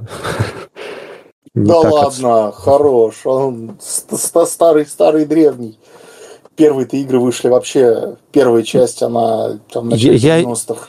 Я имею в виду, я имею в виду современную, сколько там, трилогию, по-моему? Ой, прошу прощения, в конце 90-х, первый Deus Ex, там 99 или 2000 год у нее. Нет, я, я, я говорю не про старый, я говорю именно про вот серию uh, Deus Ex uh, Human Revolution, Deus Ex Mankind Divided, то, что, ну, современная публика помнит. а, а зря, просто... а зря. Первая, первая часть, самая первая, она очень очень красиво сделано, и, ну, там, в принципе, нет никакого сомнения, что это вот действительно хороший, проработанный, интересный киберпанк. Извини, Гриш, я тебя перебил, просто не мог не высказаться. Не, с, с тем, что ты сейчас сказал, я спорить совершенно не буду. Моя э, фраза касалась абсолютно только колорита. То есть, если мы говорим про первый вот этот современный Deus Ex, который уже перезапущенная серия. Собственно, там нам показывают, опять же, стекло, бетон, а, какие-то ну, такие чистые офисные здания, какие-то футуристичные детали города. То есть он именно такой вот современный американский город условный, да? Ну или постсовременный. А, в то время как а, я вот недавно просто смотрел про level design следующих частей. И там в Mankind Divided вас отправляют в Европу. И там, казалось бы, киберпанк, но при этом это старая как раз-таки европейская архитектура, какая-то лепнина на стенах, узкие мощенные улочки, а, какие-то по-другому совершенно одетые люди, совершенно по-другому обставленные квартиры, несмотря на такую же супер навороченную современную технику. И вот это вот а, жало металлическое киберпанка, которое впилось в маленькие, узкие, уютные, я бы даже сказал, клаустрофобные в каком-то смысле а, европейские, европейский исторический центр города, он создает совершенно другой колорит как раз-таки. И да, он может меняться от игры к игре, ну, то есть как в компьютерной, вот сейчас как пример был, так и, в принципе, от сессии к сессии в ролевой игре. Но я колорит вижу именно в каких-то вот декоративных деталях, которые придают э, образа какой-то завершенности, какого-то настроения всему происходящему, независимо от жанра и атмосферы самой игры. Вот.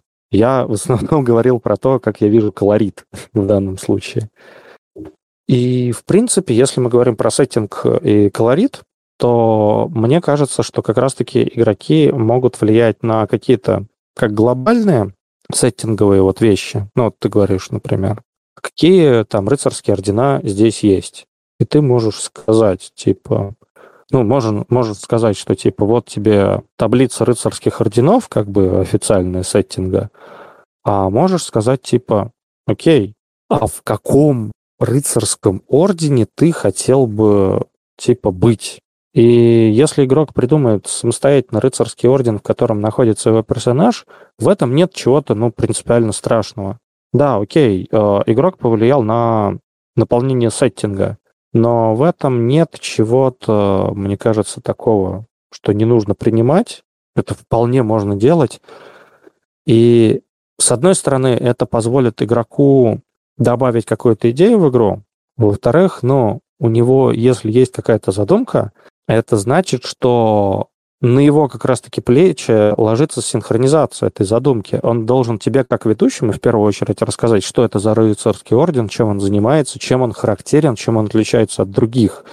И отыграть особенности этого рыцарского ордена на игре, а, соответственно, еще в процессе повествование, отображая особенности своего рыцарского ордена основным, ну, остальным персонажам, и получается остальным игрокам, если он точно так же, как тебе, не рассказывал просто об этом рыцарском ордене, чтобы ты просто, ну, синхронизировался с ним заранее. То есть, как минимум, это все-таки как-то будет отображено. Соответственно, какие-то культурные особенности каких-то народов можно дать придумывать игрокам. А, ну, про сеттинг, я думаю, понятно. И касательно колорита, это на самом деле тоже можно делать. Условно, когда игрок описывает свое жилище, он всегда может э, придать ему колорит, что он там живет не просто в номере отеля, а в каком-нибудь засранном номере мотеля, в котором там подтекает э, стены уже от времени, от старости отклеиваются обои. И что там, типа, белье на его кровати давным-давно пожелтело, потому что хозяева недавно не покупали новое и так далее. И это будет тот самый колорит, который просто из абстрактного номера мотеля создаст нам определенную атмосферу этого самого номера. Но при этом это детали, которые ввел игрок. Опять же, описывая своего персонажа. Ну вот то, где прям вот пол просто вотчина игрока, описывая своего персонажа, внешне или описывая как раз-таки э, мотивы его поведения, зачастую туда начинают проникать какие-то колоритные особенности. Ну, если возвращаться к персонажу. Это тоже будет задача игрока.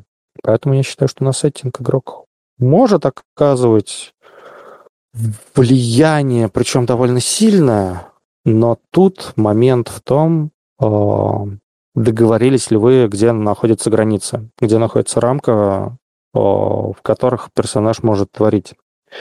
Есть ли эти рамки вообще? Я бы, наверное, еще, говоря про сеттинг, вспомнил еще одну штуку, опять же, которую практиковать можно, в принципе, и в ДНД, которую я практикую активно в клинках, белые пятна. То есть не всегда ну, нужно прописывать весь сеттинг, не всегда есть необходимость прорабатывать каждую его деталь. И, соответственно, в сеттинге мы можем как раз-таки оставлять белые пятна, которые для сюжета не важны, или же игроки могут оставлять белые пятна в сеттинге и в своих персонажах, и там мастер может оставлять белые пятна в сеттинге. А, которые можно заполнить чем-то, когда это будет необходимо. То есть, например, ну, условно, мастер или игрок, он может как раз-таки не особо распространяться о рыцарских орденах, пока в этом нет необходимости, даже если один из персонажей в этом в каком-то из рыцарских орденов состоит. Возможно, он просто, ну, будет отыгрывать какие-то внешние его особенности, и потом когда ребята, например, приезжают в оплот этого ордена, тут начинаются раскрытия для игроков, как для зрителей, каких-то особенностей, которые раньше были не важны и не упоминались в повествовании. Поэтому, ну, расположение белых пятен, мне кажется, и их применение, если вы их обговорили, это тоже может быть частью синхронизации вашей общего воображаемого пространства касательно сеттинга. Ну, Тут, тут я, кстати, заметил, э, что все равно у нас э, синхронизация общего воображаемого пространства идет, э, скажем, чаще всего, ну, вот основной инструмент у нас, грубо говоря, единственный инструмент – это исключительно описательная часть, либо со стороны мастера, ну как инструмент, там, либо со стороны мастера, либо со стороны игроков. То есть тут кроме как это грамотно все рассказать и подготовить, ну, методика подачи инструмента, ладно, скажем так, его никакой нет. То есть э, какой-то раздаточный материал. Ну, кстати, да, раздаточный материал э, тоже, тоже вот стоит упомянуть.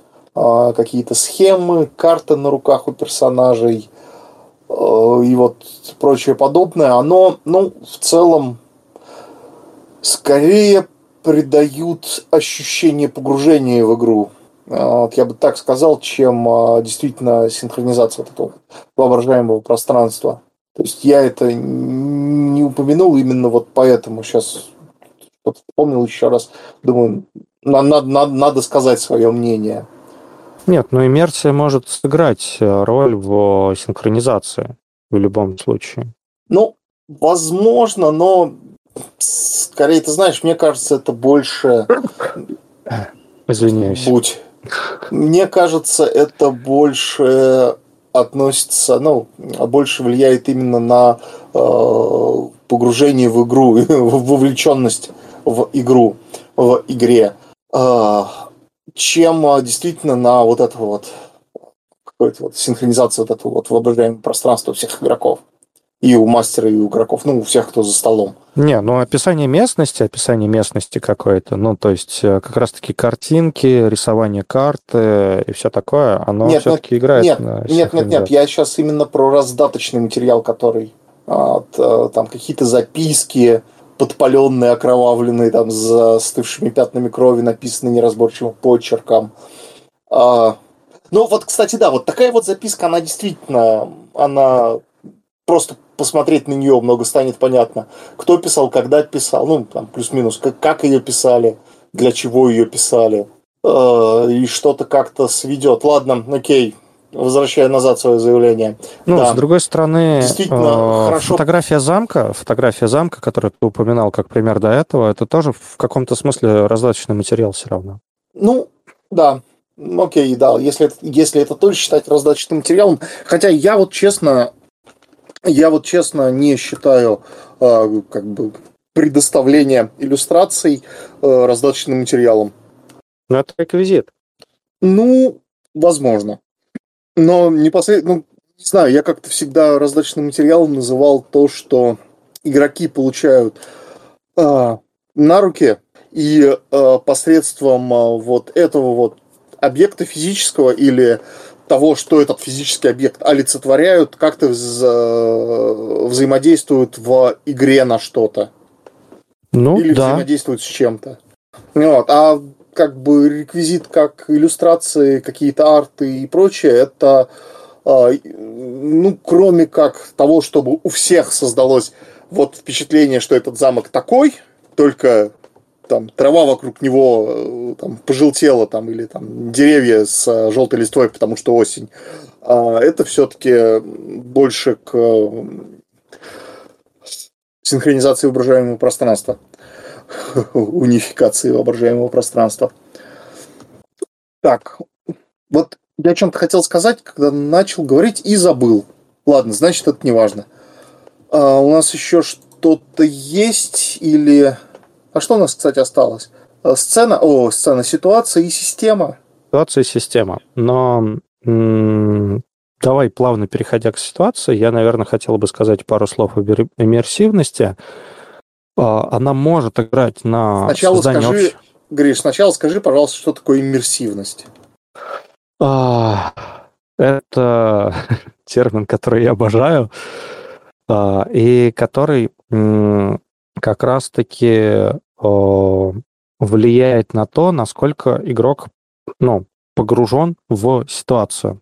То есть, когда он э, достаточно ярко и красочно воображает себе э, окружение, и он э, своей фантазией достаточно серьезно погружен в игру. То есть ему очень ярко все представляется, и он очень ярко все чувствует. То есть как будто если бы он там был.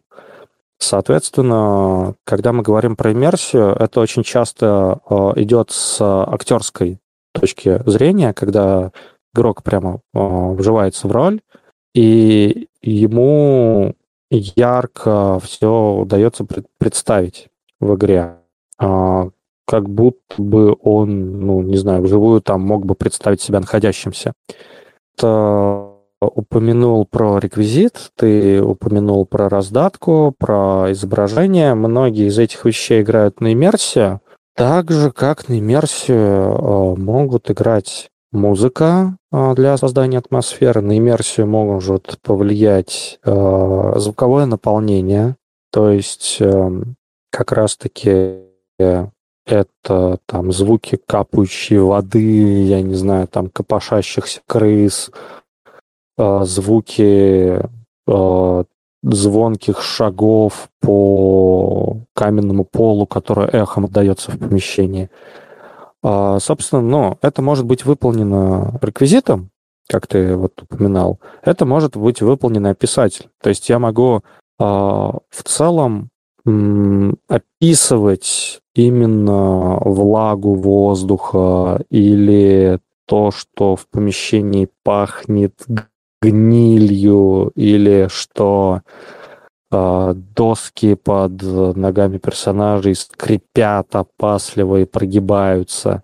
Э, собственно, на самом деле, вот когда мы говорим о писательных инструментах, я вот лично считаю, что вот как раз-таки описание звуков, описание запахов, описание тактильных ощущений, оно играет на иммерсивность, но при этом это создает общее воображаемое пространство. Ты просто упомянул, вот, например, про листья, и когда мы говорим про создание общего воображаемого пространства, то я, например, ловлю себя на том, что зачастую игрокам, вот если мы играем в фэнтези в какой-нибудь условный, да, нужно часто создавать определенную иммерсию, чтобы они помнили о климате, в котором они находятся, и о времени года, в котором они находятся. Потому что, ну, огромное количество, на самом деле, приключений, оно имеет дело в теплые времена года.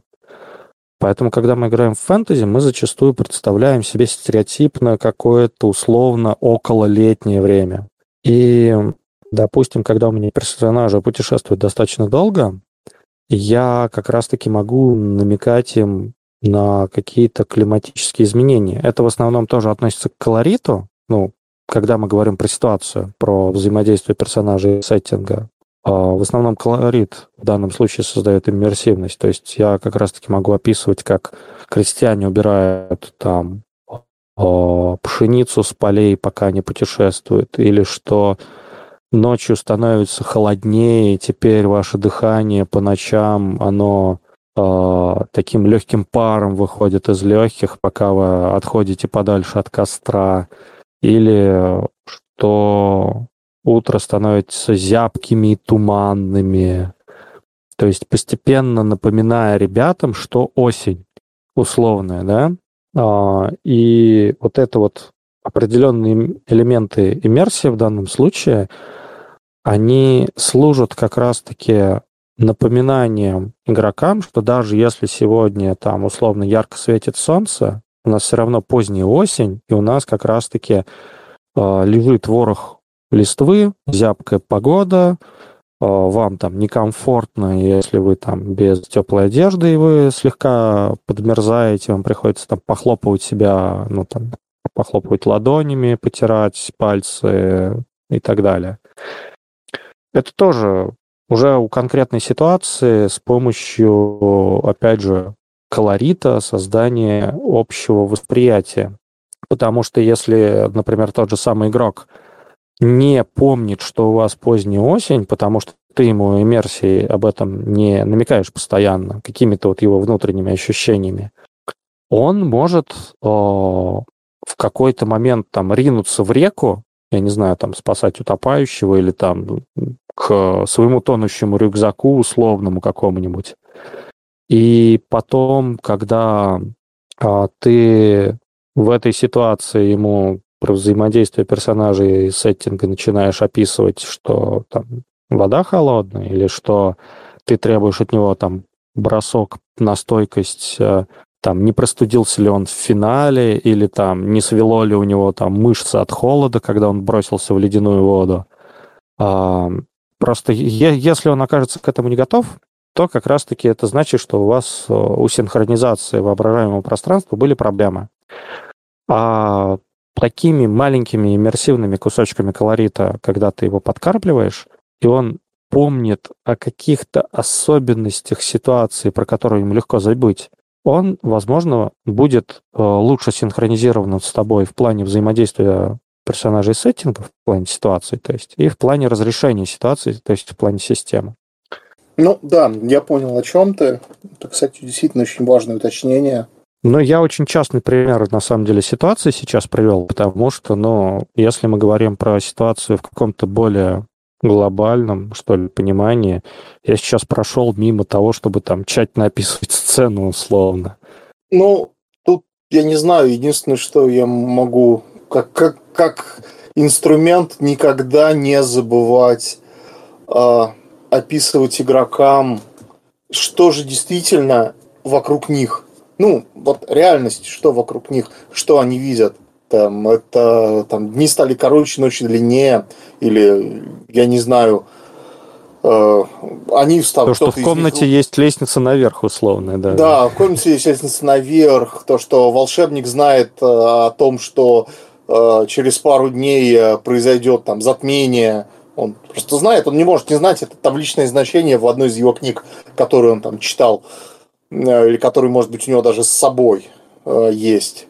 Э, просто тут уже, опять же, ответственность мастера не забывать про такие вещи, всегда игрокам говорить, всегда их описывать как можно подробнее.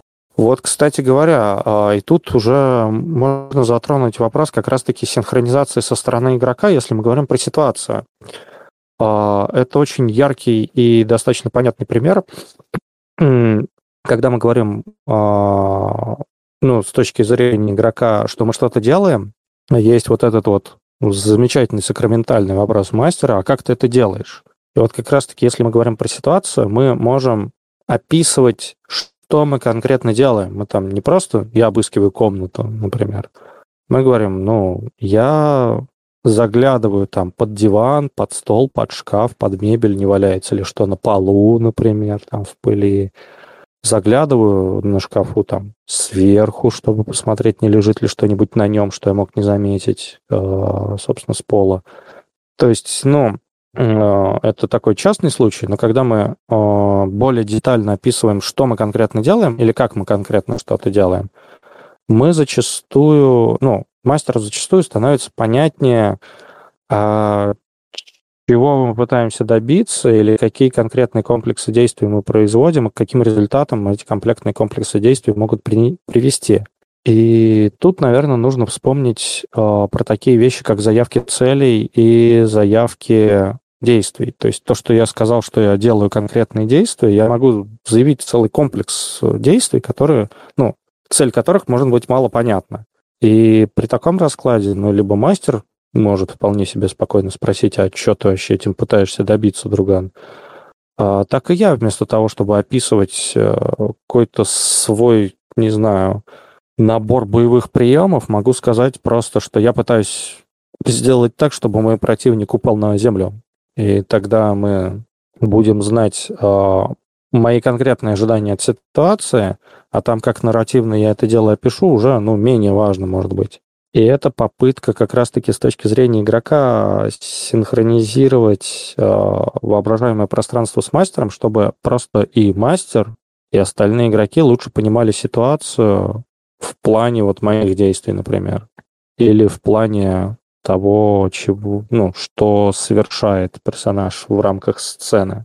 Ну, тут на самом деле еще можно вспомнить про именно описание действий, когда игрок, э, возможно, уже зная результат, ну, соответственно, там, собственно, из разряда я там произнен, как это зачитываю какое-то заклинание, и игрок сам уже опишет, что происходит, как это выглядит, как его персонаж себя при этом ведет.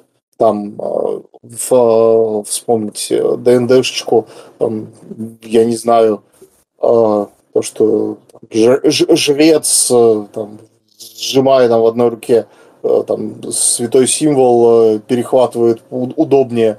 А, э, сжимая этот свой святой символ, зачитывает какой-то там отрывок э, там, священного текста, призывая там, гнев и кару на головы своих противников и сжимая поудобнее свою там двуручную булаву, просто бьет ее об землю и типа вот там э, какая то тандер какой-нибудь, шатер или что-то вот подобное. Ну, есть, тут, да, если... мне кажется, Тут, мне кажется, мы снова начинаем говорить о колорите. Ну, возможно, колорит с одной стороны, с другой стороны, и это и, и, и к персонажам относится. То есть, ну, ты просто упомянул, что игроки должны сами. Я вот такой момент вспомнил, что если игроки э, сами на себя возьмут вот эту, э, скажем так, роль э, описывать, как они что-то сделали, то есть как, как они что-то сделали, возможно, красиво. Э, касательно Пабута, например, это в принципе только игроки это должны делать. А ну, касательно классических э, настольных ролевых игр, это все-таки чаще-чаще в нашем представлении лежит э, на мастере эта ответственность. Но, но если игрок э, на себя эту роль берет, то есть он именно э, описывает, как это выглядит, то есть красочно описывает, это тоже добавляет какой-то живости. А, ну, действительно делает более ярким его персонажа, более, скажем так, понятным, возможно, то есть, э, это, ну, если мы не берем вот это как конкретно, например, какое-нибудь зачитывание заклинаний или там как обыскивать, э, как, как персонаж обыскивает комнату, а, ты, не знаю, какой пример привести, но ну, я верю, что какой-нибудь пример можно найти. Что-то сегодня это, например, я слабоват. А, собственно, если игрок сам описывает, как его персонаж это делает, а, возможно, указывая на какие-то мелочи и нюансы, то это действительно делает его персонажа более каким-то ярким. А, и в, вот в этом в общем воображаемом пространстве он, скажем так, становится понятнее и яснее, и, возможно, четче для там, других, кто за столом сейчас находится, там, для других игроков и для мастера. Вот я о чем пытался сказать, вот так многословно. Ну, а, в целом, да. А, про ситуацию, мне кажется, мы более-менее сказали. То есть то, что нужно грамотно, подробно описывать просто ее, чтобы у людей возникали, ну, не пропускались какие-то важные детали. Тут, кстати, да, в основном в ситуациях, мне кажется, элемент в основном описательный идет все-таки. И вспоминая про ситуацию, я, когда думаю о синхронизации общего воображаемого пространства, я всегда вспоминаю о том, что нужно всегда расставлять акценты. То есть ты должен сакцентировать в своем повествовании те вещи, которые для сцены важны. Ты должен э, больше э, подробнее их описать.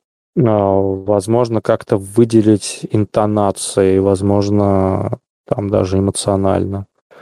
Ну, то есть можно там описать комнату, что типа, о, там это высокое помещение, 4 э, метров квадратное в плане, там с э, деревянной дверью, сквозь которую вы вошли в центре одной из стен, и на противоположной там стене тоже есть центральный, ну, ровно в центре стены деревянная дверь но между ними находится огромная ящерица, дышащая сейчас кислотой и глядящая на вас агрессивно.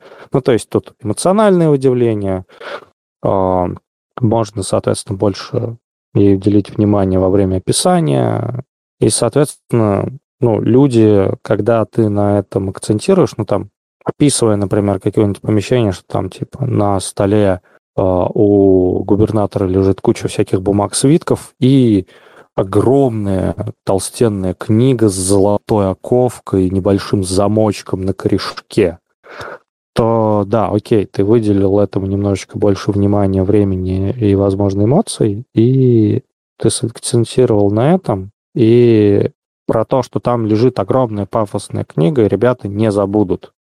Потому что, когда мы говорим про грамотное понимание ситуации, ну, сцены, если мы говорим про описание сцены. Основной враг недопонимания и рассинхронов восприятия между игроками или между игроками и ведущим — это тот факт, что какие-то детали описания, они всегда могут оказаться упущены. Или на них игроки не обратили должного внимания, которое ну, нужно было уделить той или иной детали сцены. Поэтому расстановка акцентов вот конкретно в этом случае это инструмент. Никогда не забывайте расставлять акценты. Если вы просто как по бумажке безэмоционально прочитаете описание всего помещения, описывая все примерно одинаково подробно, будьте готовы, что половину из этого игроки забудут, а, а на то, что было важно, могут не обратить внимания, потеряв кучу всего остального. Ну, если только вы заранее не договорились, что вы будете именно так играть, что если игроки что-то упустили, то они это упустили. Но это более характерно для вот классических там А, ДНД, там второй, второй редакции, ну, может быть, там для третьей редакции. Я сейчас не совсем про Old School Renaissance, а, а скорее про ну, какие-то ошибки акцентирования, потому что, ну, не знаю, даже в Old School Renaissance а, есть выделение. Гриш, просто... так, ОСР – это миф. Вот, ну, просто не, не будем про это. Это больная для меня тема. Ну, просто, просто если мы а, делаем акцент в игре на то, что вы должны исследовать окружение сами и выяснять детали информации сами, то, ну, условно, входя в какое-то помещение, напротив которого находятся огромные деревянные о, ворота из красного дерева с золотой оковкой, ну, понятное дело, я пишу это поподробнее, потому что это прям бросается в глаза. Первое, что вы увидите. И, соответственно, ну, ребята, если начнут изучать эти ворота и, не знаю, не будут простукивать, я не знаю, там, доски пола и плиты стен, то да, э, они смогут что-то упустить, но тут момент в том, что что-то э, упустить из этого им легче. А если я не упомяну про огромные позолоченные ворота, а скажу, что тут доска какая-то шатается у вас под ногой достаточно явно, ну, мне кажется, это будет не совсем правильная расстановка акцентов. Ну, типа, мне бы было неприятно узнать, что в помещении, в котором я пять минут изучаю доску, да, на полу, а, потому что она шатнулась у меня под ногой, оказывается, есть огромные двухметровые двухстворчатые ворота позолоченные, а я на это внимание не обратил. Ну, у меня, например, а, были моменты, когда, ну вот говоря про подобное описание и расстановку акцентов, а, были моменты, когда на одной из игр я играю не за самого агрессивного персонажа, а, за такого бойкого волшебничка, зашел в трактир достаточно сомнительного, сомнительной репутации. У меня там должна была состояться какая-то важная встреча с определенными людьми там в закрытой комнате. Мне мастер описывает, ну, типа, вот зал трактира, вот барная стойка, ну, вот трактирщик, типа, протирает стакан. Я такой, ну, окей, представил себе, ну, абсолютно стандартный трактир, просто, типа, окей, у трактира почему-то репутация, как бы, не очень. Подхожу к бармену, говорю, у меня тут вообще встреча с серьезными людьми в той-то только комнате, вот тебе пара золотых, проследи, чтобы туда никто не являлся, разговор у нас там с людьми будет очень важный. Чел такой, ну, типа, ок. Если, типа, никто к вам в комнату не пойдет, то нормально все будет. Если пойдет, я, типа, останавливать их не буду. А я как бы выпадаю немножко с этого, потому что как бы абсолютно другую мысль человеку доносил. И я, соответственно, говорю в игре, трактирщику этому самому, типа, нет, парень, ты меня не понял. Там, типа, у меня встреча с серьезными людьми, и у меня с ними обсуждение серьезных дел. Вот тебе вот эти два золотых, чтоб ты никого туда не пускал, понял? Ну, типа, это очень важный разговор. И не нужны там посторонние праздно шатающие какие-то пьяницы ваши. Если нас побеспокоит какой-то придурок, ну, типа, я думаю, что у меня будут к тебе претензии, а если у меня еще и сделка сорвется, то я думаю, из-за меня у тебя будут проблемы. Ну, потому что для меня, типа, эта встреча была очень важной, и несмотря на то, что мой персонаж был, ну, довольно неагрессивным типом, а, такое недопонимание со стороны трактирщика я не воспринял и прям ему попытался сделать внушение.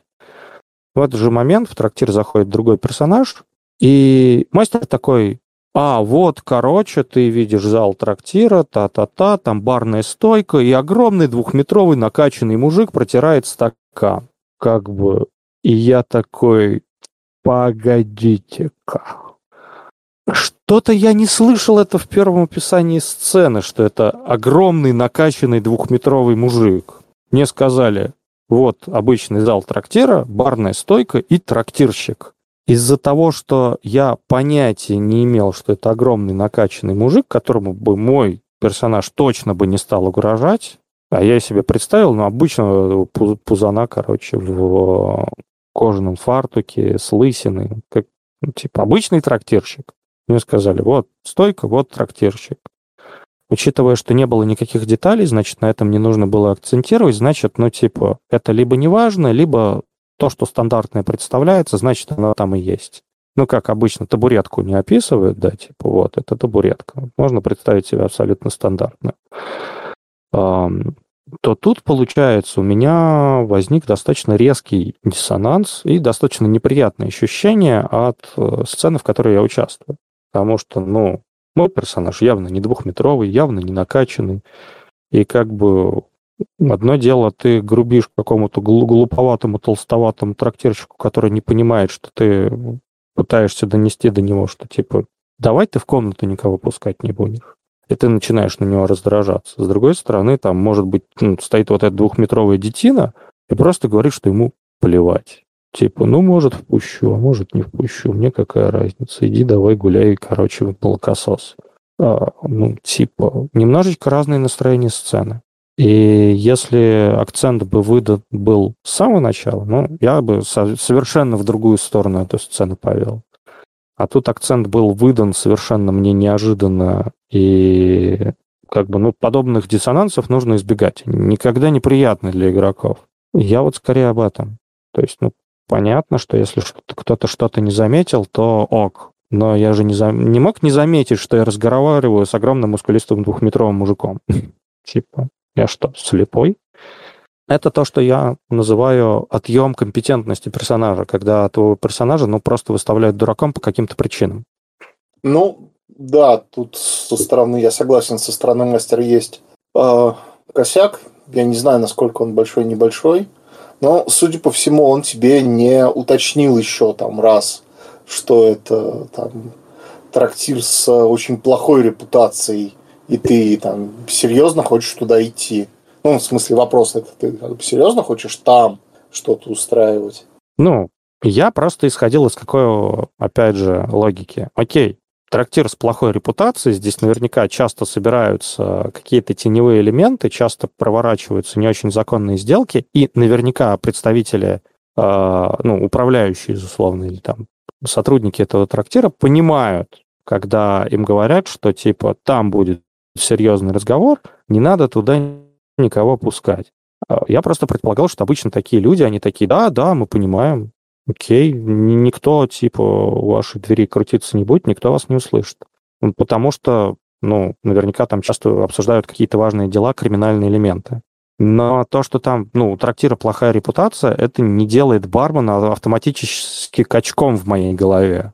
Это ну, может быть... И это тоже, да. Типа...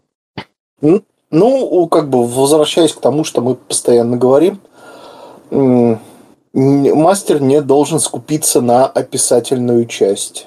То есть, ты правильно заметил, если игроки что-то забыли, э, мастер может это где-то как то повторить, перефразировав в другой форме, или уточнить у них. Там, вы же помните, что это там не просто яма, это яма с кольями, и, там, которые там, остро заточены. Типа, вы, вы уверены, что вы хотите прыгать через нее? Да, да, да, да, да. Вы уверены, что вы хотите вот прям вот взять вот и рисковать через нее прыгать, даже обвязавшись э, веревками. Вот. А другое дело, когда ну, это яма. Мы прыгаем, окей, ты упал на колье, все, умер. Ну, поэтому я говорю, что тут не то, чтобы нужно не скупиться на описательную часть. Ну, то есть в условной пустой комнате я могу фактуру камня описывать, да, не скупясь на описательную часть. Я как раз про Это, расстановке кстати, акцент... будет уже неплохо. Ну, я как раз про расстановку акцентов, э, когда говорю, я говорю, что нужно э, обратить внимание игрока в первую очередь на те вещи, которые его персонаж, ну, заметит э, и точно отметит себя. То есть в условной пустой комнате Вместо того, чтобы описывать фактуру камня, я больше уделю тому, что тут есть, например, другие двери, которые ну, куда-то дальше ведут. Потому что если я буду пять минут расписывать фактуру камня после упоминания, что тут дверь есть, люди могут совершенно забыть об этой детали, э, после пятиминутного описания камней. И просто потом не вспомнить, что эта дверь вообще существует. Управление вниманием игрока. Как бы пока ты управляешь вниманием игроков и не даешь им забыть что-то важное, критичное, о чем их персонажи точно помнят и знают, ну, значит, все хорошо. Ну, вот как в твоем примере, например, с полнолунием. А, то есть, если вы просто, не знаю, путешествуете по местности, по какой-то, и ты своему волшебнику начинаешь э, затирать про то, что завтра будет, короче, такое-то положение звезд, и он знает это из своих астрономических книг, возможно, это может быть не так важно, как то, что они, не знаю, идут по краю отвесного ущелья. А, с другой стороны, если положение звезд или фаза Луны для сюжета этого конкретного волшебника или ситуации, в которой они сейчас находятся, крайне важна, то да, упомянуть об этом, конечно же, стоит. Вопрос в том, насколько это нужно для игры. Потому что если я начну описывать фазы Луны просто, ну, всегда это будет отвлекать внимание игроков от чего-то еще, что может оказаться более важным.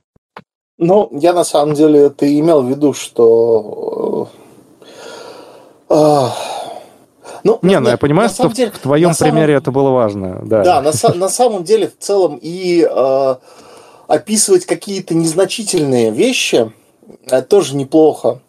Оно заставляет воображение людей э, работать и ну, как-то э, как-то они представляют себе, скажем так, примерно то, что ты им описал.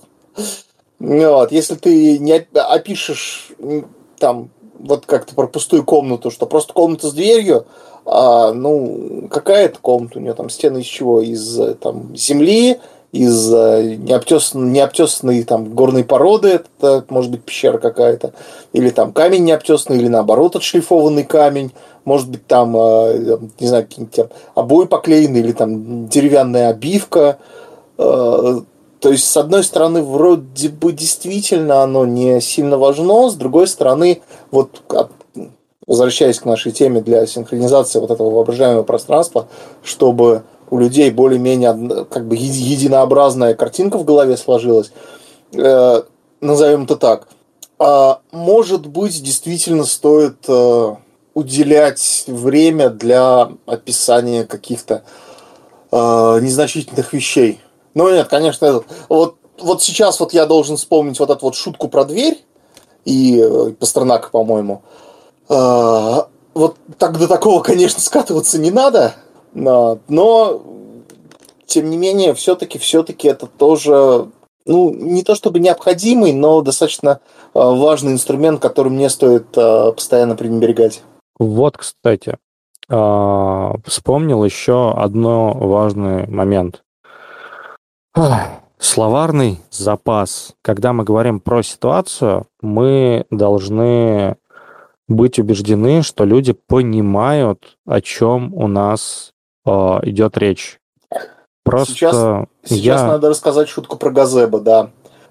Э, на, сам, на самом деле я вспомнил абсолютно другие примеры, э, потому что я лично все-таки как человек, который частично обладает архитектурным образованием, а, помню некоторые архитектурные термины, а, которые а, ну, не всегда помнят обычные люди, и описывая людям какие-то детали зданий или какие-то особенности улиц, я зачастую могу упомянуть какую-то штуку, которая будет не совсем понятна.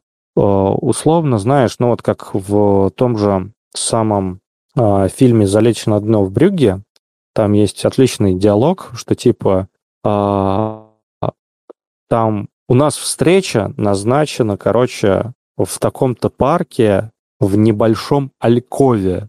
И один из персонажей такой фильма, типа, Алькове? Что это такое Альков? Это беседка, что ли? Не-не-не-не-не. Альков это такое, знаешь, ну типа углубление в стене. В смысле углубление? Арка? Нет. Не, не дырка в смысле, а типа небольшой закуточек. А, и по факту это как раз-таки пример синхронизации, когда один из людей понятия не имеет, что такое альков, и когда ему говорят, что тут стена с альковами вдоль нее, он такой, что? И зачастую игрокам нужно не стесняться спрашивать вот это что, но уточнять, например, какие-то термины, если они даже просто не совсем уверены, что они правильно их помнят. Потому что может случиться такое, что человек уверен в правильном э, восприятии термина, но при этом он на самом деле помнит его неправильно. И поэтому он по-другому теперь представляет пространство. Я обычно вспоминаю эту фигню, когда я читал описание Gate в, ну, в описании города в книге «Убийство в Gate». И там были, э, ну, там в оригинале была фраза, что типа портовые здания упираются друг в друга контрфорсами. И я Просто на самом деле понял, что оригинальный э, автор, он, соответственно, с, э, спутал контрфорс с распорной балкой, потому что иначе как бы описание всей улицы сыпется, и контрфорсами все улицы будут тупо перегружены, там нельзя будет ходить. Потому что я помню, что такое контрфорс, а автор как бы видимо, представлял себе что-то другое, вставил архитектурный термин, который не совсем соответствует. Вот. Или переводчик. Нет, я оригинал вспоминаю. А, ну окей. Я просто... Ты, вот я как раз прослушал, э, что это за произведение, переведенное или не переведенное, я вот поэтому... А ну, вот, вот, кстати говоря, потому что я не сказал, что я читал оригинал. Опять ага, же, у нас вот. с тобой тоже рассинхрон произошел, просто потому что я не упомянул важную, например, для повествования деталь. Э, ну, опять же, вспоминая этот, э, как это, вспоминая переводы разнообразные, там, да, подчас э, можно очень много забавного встретить, когда иногда переводят что-то, что переводить нельзя, и не переводят то, что имеет как бы в русском языке четкое устоявшееся э, ну, произношение, скажем так, там, написание. Я не знаю, вот почему я сейчас вспомнил э, ты ведь смотрел, а, ну или слышал сериал а, «Во все тяжкие»? Да, смотрел. Отличный сериал. Я, когда рассказываю про сценаристику, всем про него рассказываю постоянно. Вот, собственно, там же на русский э, главного героя, э, его псевдоним, который он себе выбрал, его неправильно пере перевели. Хайзенберг? Да. Э, так. А, э... Э, смотри, э, в русском языке э, это Гейзенберг. Вернер, он, он, он назвал себя в честь Вернера Гейзенберга. Это а, ну, принцип неопределенности Гейзенберга. Ну, на вот, самом деле, я а, только сейчас это понял, у благодаря фи- тебе. У физиков, у физиков, вот, вот там, по-моему, квантовая физика, вот это вот, или вот каких-то вот этих вот мелких там, совсем частиц, я, честно, не помню уже, я совсем давно про это, про это читал и этого касался, собственно, э, ну, и он, понятно, как, как химик, ну, главный герой. Вот этот, э, кстати, я вот не помню, как его, зовут, как его зовут э, в сериале. Я помню, что вот он э, доктор Волтер Уайт. Волтер Уайт, да. То, что он доктор Хайзенберг. Хайзенберг, блин, Гейзенберг. Вот я, я на самом деле тоже Хайзенберг, Хайзенберг. А потом просто э, увидел э, в титрах. Ой, не в титрах. Ну, где-то там мелькнула вот, ну, надпись его имени, как оно записано. И вот что-то меня переклинило, я прочитал, ну, Гей Гейзенберг. Гейзенберг. А, Гейзенберг! Принцип неопределенности. Вот почему он так назвал. Ну, вот он так назвался. Вот. А, и это, ну, это такой вот самый из э, поп-культуры, самый яркий а, момент, который, ну, даже я уж насколько я далек от всей вот этой вот там, темы физики, химии, вот этого всего прочего, но, но перевели э, неправильно и Э, часть смысла потерялась. Э, понятно, что там, для тех, кто с физикой знаком, э, они ну, там, сразу поняли. Хотя, ну, если бы назвали Гейзенберг, ну, именно нормально перевели как Гейзенберг, возможно, возможно, кто-то еще бы что-то вспомнил на эту тему и ну, было более понятно. Потому что очень многие у меня вот знакомые, кому я вот это рассказываю, они все такие, а, вот примерно так же, как ты. Вот я серьезно говорю. То есть те, кто непосредственно с там, физикой, химией, ну, с какими-то вот этими вот науками связан, работают в этой области, они там сразу говорят, да, мы знаем, это неправильно. Вот. Те, кто непосредственно не контактирует, э, когда я говорю Гейзенберг, там, ну, принцип неопределенности Гейзенберга. А, ну да, да, принцип неопределенности Гейзенберга. Что-то такое там из там, институтской программы как-то мелькало там, либо в э, каких-то этих, либо из э, какой-то, ну, или из какого-то научпопа, скажем так. И, к слову, при ну, я часто встречаю при переводе художественной литературы то, что э, есть вещи, которые немножко нелогично как-то где-то, не стыкуются, и приходится, ну, хорошо, если это на английском в оригинале, приходится лезть в оригинал, смотреть, как же там оно на самом деле в оригинале выглядит. И там внезапно узнаешь, что э, переводчик перевел как есть, литературно перевел неплохо но смысл-то был совсем немножко другой. И вот, э, вот этот вот смысл частично теряется. Ну, это, да, это как бы другая тема для э, других э, разговоров, но это вот как раз э, непонимание, недопонимание. И почему я про это вспомнил, то, что вот классическая рассинхронизация вот этого вот общего воображаемого пространства у меня произошел, когда я по Криолису партию водил. Я, по-моему, тебе рассказывал то, что в русском переводе Криолиса есть ошибка. Одна вот, которую я э, на нее внимание не обратил до того момента, как э, не вышла э, ну, понятно, на английском основная, ну, первая часть комп- компании, кампейна для Кориолиса. И я его читал на английском.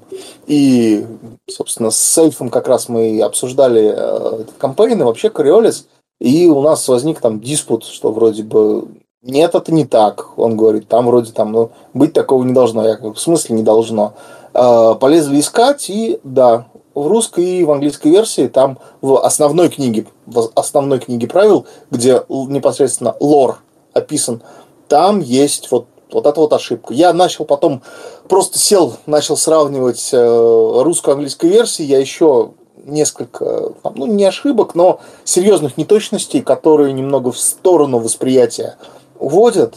И э, как раз вот люди, которые у меня играли, кто с Кролисом немножко знаком, ну это не в клубе было, это я своих упырей э, вводил я сразу говорил то, что на русские книги не ориентируйтесь, там в лоре есть э, неточности и местами, скорее всего, даже ошибки. А, и вот это вот тоже, на самом деле, такой момент. Понятно, что какой-нибудь, я не знаю, если у вас игра по Forgotten Realms, то он э, там переводы только любительские, фанаты это дело в течение там десятилетий, наверное, уже вычищают, вылизывают э, до того состояния, которое, ну, более-менее отражает адекватно, что, в, что написано, скажем так, в английском оригинале, э, но с какими-то сеттингами, которые, ну, скажем так, не такие популярные, без а, такой большой фанатской базы, и которые переводят, ну, ну, ну, ладно, я не хочу как бы ругать тех, кто Рольс переводил, но вот у меня ряд претензий, да, к ним есть. А, что с а, такого рода книгами, ну, можно быть осторожным, потому что всегда есть шанс, что, например, у тебя игрок просто прочитает английскую версию и будет сидеть в непонимании того, что же происходит, потому что в, в оригинале-то там немножко по-другому. Например, например, это я вот сейчас вот вспомнил, что, что, что, что-то, что также может на самом деле повлиять э, на вот эту вот синхронизацию воображаемого пространства. А, лор. Книги лор. Это ну, касается сеттингов, ну, таких вот популярных, э, э, ну, популяризированных, разрекламированных сеттингов, до которых, скажем так, есть доступ, по которым можно какую-то информацию прочитать. Так что да, да, секундочку, Гриш. Так что угу. э, вот, ну, банально, если у вас игра по какому-то действительно сеттингу э, популярному, по которому есть информация там в интернете, даже если на английском, э, ну и игроков подтолкнуть на какие-то важные моменты, чтобы они прочитали, если там могут читать по-английски, если есть русский, вообще отлично, чтобы прочитали что, где, как там. И мастеру самому тоже не мешает, э, как это сказать, обновить, освежить свои знания касательно, там, например, ну, вот региона, в котором будет происходить игра, например, например, чтобы не нарваться на игрока, который там, не знаю, собаку съел, на, там, ну, на Фраготных, например, на Forgotten Realms, и там, знает его там, наизусть вдоль и поперек. Вот у меня в знакомых есть пара таких человек. А, и чтобы там не косячить, не ошибаться, и когда там описываешь какой-то там, я не знаю, какой-то там город, например, или еще что-то, э, то есть участие игроков уже, например, э, скажем так, будет представление о том, как это выглядит, что там происходит. И ты как мастер, ну, описав основную часть, скажем так, для людей, которых не знакомы с этим городом, что там на столице Кармира? А, ладно, неважно. И описав как бы, основную часть этого города, просто вносишь какие-то штрихи, чтобы у людей, которые про этот там сеттинг, про этот э, регион, про это место что-то знают, э, освежилось в памяти э, и как-то подкорректировалось, ну, они скорректировали свое видение с видением мастера. Вот, тоже, тоже про это чуть не забыл. Ну, про книжный лор банально. Ну, на, на самом деле, я как раз-таки... Для меня это животрепещущая тема, а, потому что это действительно достаточно важно, если вы вводите какой-то официальный сеттинг. Э, во-первых, действительно, найдите литературу, описывающую тот регион, в котором вы будете водить, а обязательно прочитайте максимально подробную литературу по этому делу. Потому что, во-первых, э, какие-то культурные особенности региона дадут вам э, больше инструментов в плане как раз-таки колорита, вы сможете много-много подкидывать в сеттинг колорита и делать его более живым для игроков. Во-вторых, потому что есть люди, которые, ну, типа, подробно знают официальные сеттинги какие-то. Ну, и если вы условно сделали игру по Ведьмаку или по Forgotten Realms или по Звездным войнам, ну, нужно быть готовым к тому, что придет знак, знаток того или иного сеттинга. А, так как я неоднократно водил по вратам Балдура в Forgotten Realms и в кампейне убийства в Baldur's Gate половина книги, больше даже, уделена конкретно описанию Baldur's Gate, потому что по факту как кампейн это большая песочница, и тебе нужно знать, чем живет и дышит город хорошо, чтобы, ну, хорошо его отобразить. Там он описан и э, за счет чего он живет, и как он был основан, и как работают здесь государственные институты. Ну, достаточно все подробно описано.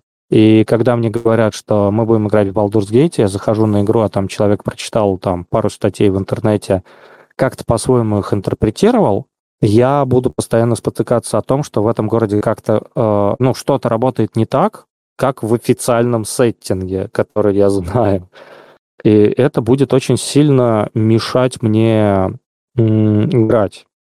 А, более того, из-за того, что человек, возможно, не очень внимательно читал сеттинг или как-то особенно его интерпретировал по-своему, там может не работать, ну, не работать какие-то основные принципы вообще этого места и того, как оно функционирует.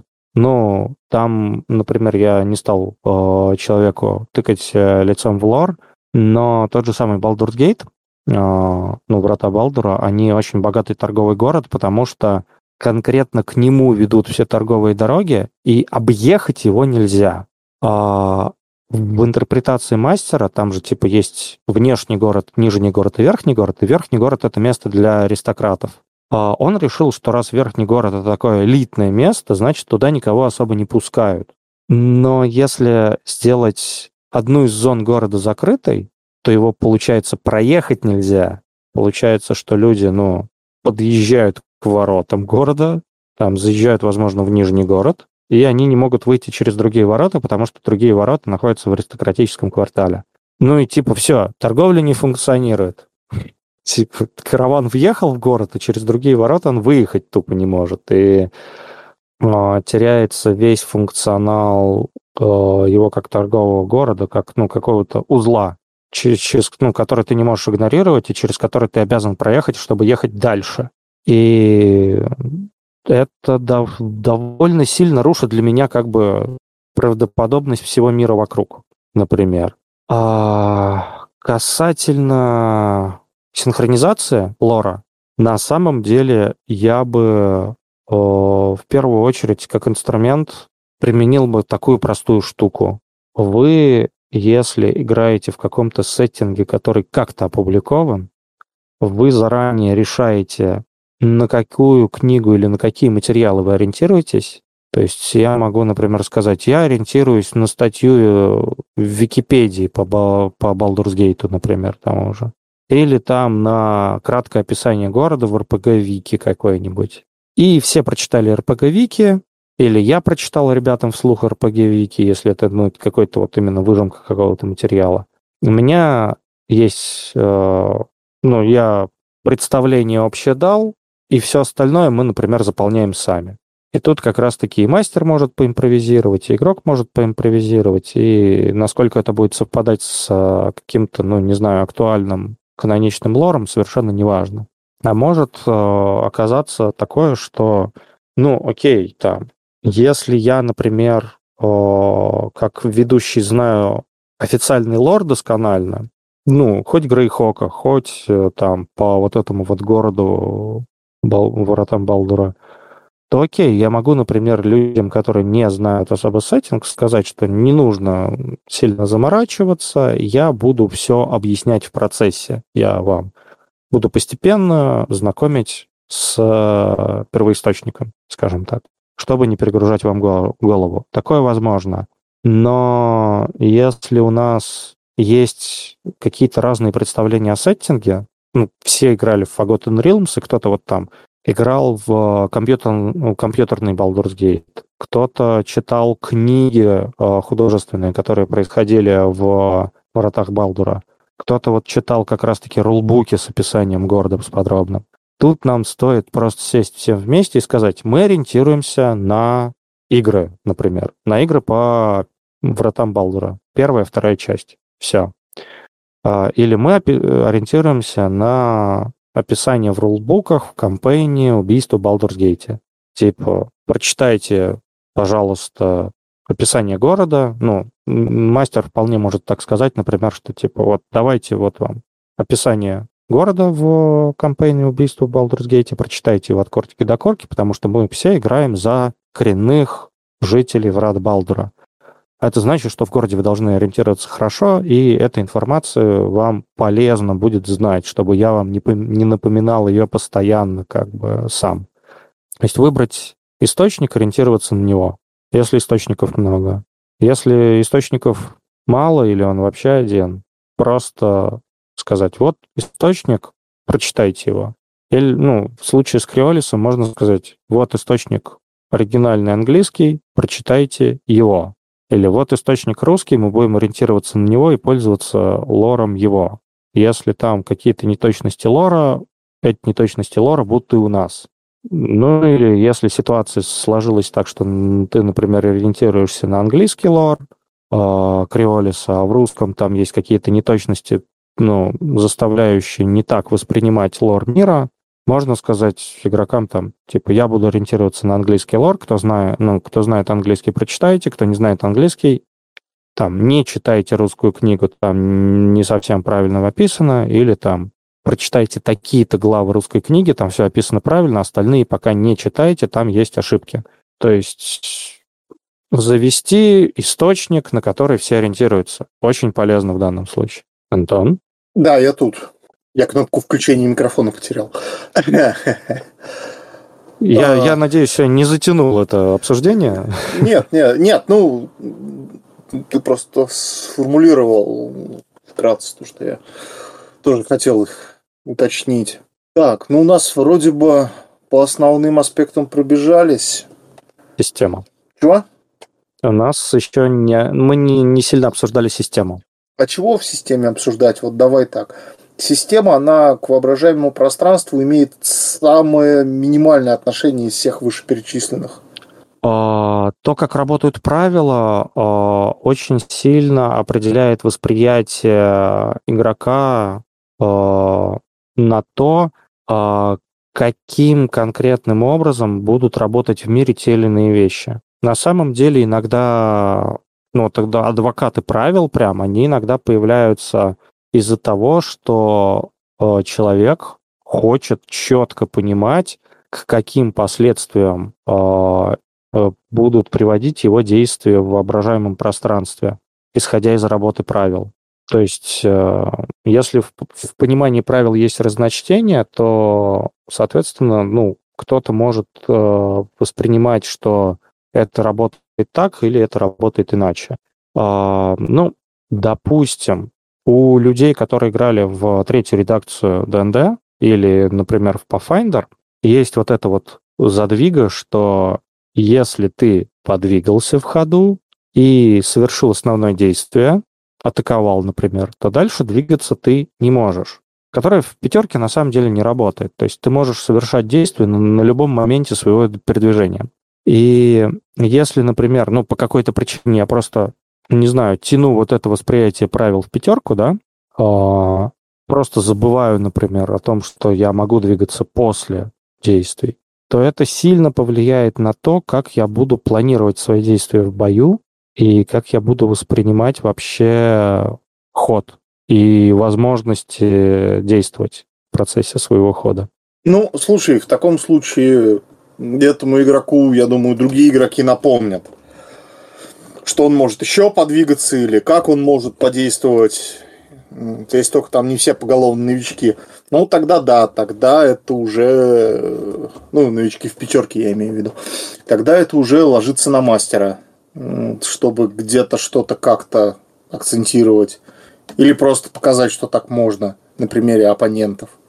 Ну, тут на самом деле у многих, например, мастеров и игроков сильно разнится понимание того, как работает, например, инициатива в пятой редакции ДНД или отложенные действия в той же самой пятой редакции ДНД.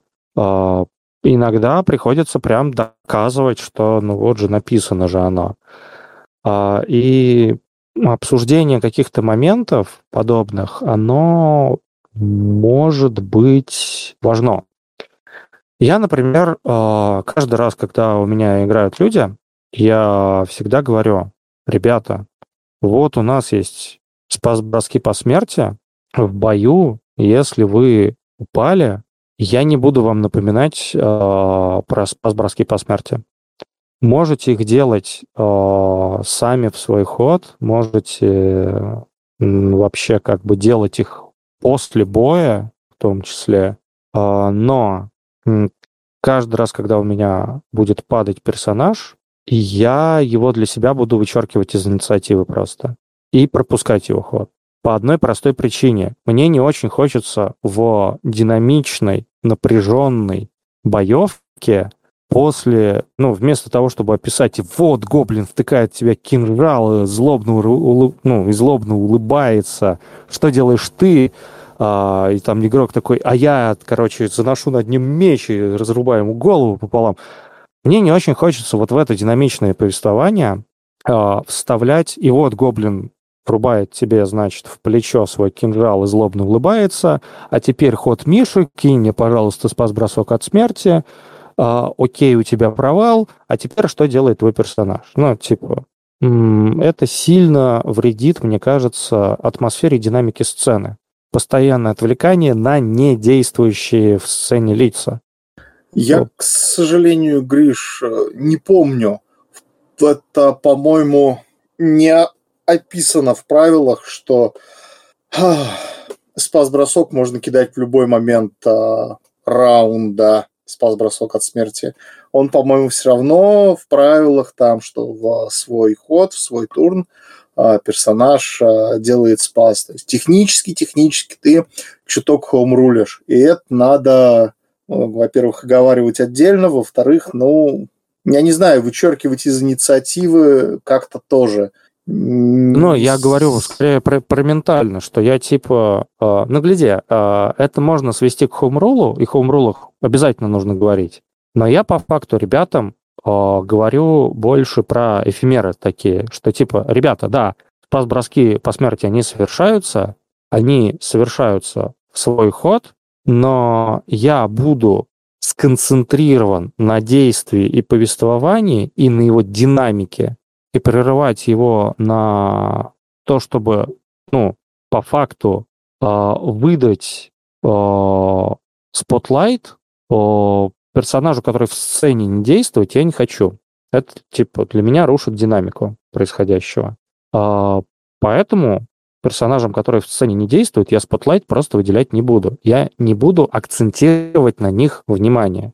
И мы можем договориться, что вы можете просто это задним числом типа откинуть, но если мы будем действовать полностью по правилам, вы помните сами, после кого вы ходите, вы можете сами кинуть кубик, сами записать результат и о, просто ну, не говорить его остальным, чтобы драматическое напряжение для них было все еще типа в неизвестности вашего состояния.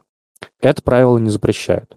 И по факту я не то чтобы прям хумрулю, я просто отмечаю ребятам то, что я не буду обращать внимание на их спас-броски смерти, и они сами могут их себе откинуть, не отвлекая внимание повествования на себя.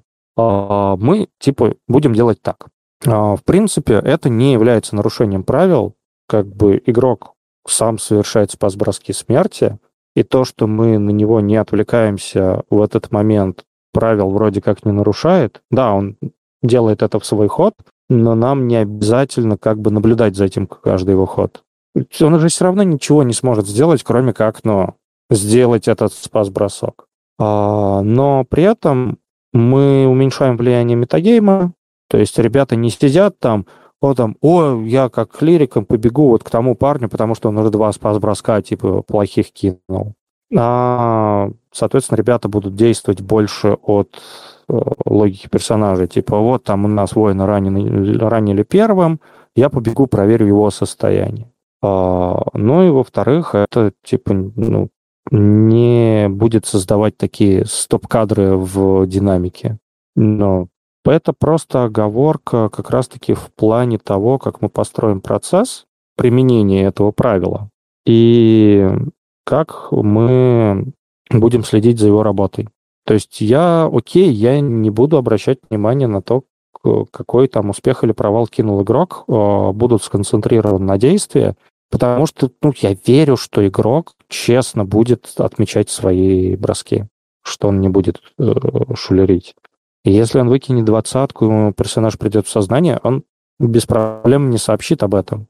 И его персонаж, он останется в инициативе на том же месте, что и раньше. Как бы я не говорю, что я вычеркиваю их, типа, и им заново нужно будет кидать. Нет. Но я просто говорю, что я не буду обращать на это внимание. И что они сами должны будут это делать. И, в принципе, это какой-то как раз-таки аспект механической реализации системы, на которую, который нужно обговорить, потому что это не home rule, но это не то, как обычно это реализуют в игре. Не то, как обычно разрешают эту ситуацию. Я по факту, ну, передаю механические аспекты игры игроку, который потерял сознание, говорю, что теперь он за этим следит просто вместо меня самого. В принципе, на боевку это оказывает, ну, благоприятное воздействие, потому что она просто становится более быстрой, более динамичной. Мы с каждым убывшим персонажем больше концентрируемся на том, что делают оставшиеся персонажи, и поэтому быстрее удается завершить боевку, а, и не, сильно долго ждут завершения этой самой боевки те, кто выбыл. Им есть чем заняться благодаря тому, что за механикой следит, э, следят они сами, а не просто оставаться посильными наблюдателями. Поэтому, ну, это да, это на грани хоумролла, конечно, выглядит, но в принципе это не то, как обычно применяют этот блок правил, хотя я не отступаю от самой буквы правил. И поэтому это нужно проговорить. Вот. очень многословный пример получился, конечно. Да. Половину отрежешь на редактуре. Не, да, даже не буду. А, а, ну и, в принципе, обсуждая систему, могут э, возникнуть многие такие другие вещи.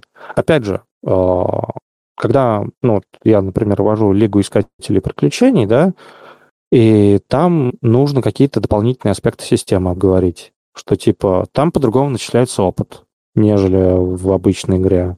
Там, а, когда ты создаешь персонажа, ты пользуешься именно закупкой характеристик на очки, а не накидкой кубиками. Это какой-то аспект системы. Там система предлагает два варианта, мы должны четко установить, какой из этих двух вариантов мы используем.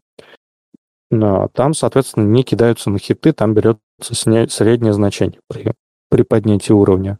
Опять же, например, когда я веду домашние компании, я просто игрокам даю выбрать. Либо вы кидаете на хиты, либо вы выбираете средние значения э, своих кубиков э, хитов. Но вы либо все кидаете, либо все выбираете средние значения. То есть мы сейчас просто устанавливаем, какой из этих вариантов мы используем, чтобы не было такого, что вот половина из вас кидает, половина выбирает средние значения. Давайте вот все четко работают по одним правилам. То есть, опять же, это тоже вот момент, который нужно обговаривать зачастую. Практически в любой системе есть такие моменты, на самом деле. Ну, знаешь, это скорее чаще обговаривается. Это не знаю, насколько сильно оно действительно имеет отношение к э, воображаемому пространству, к синхронизации воображаемого пространства.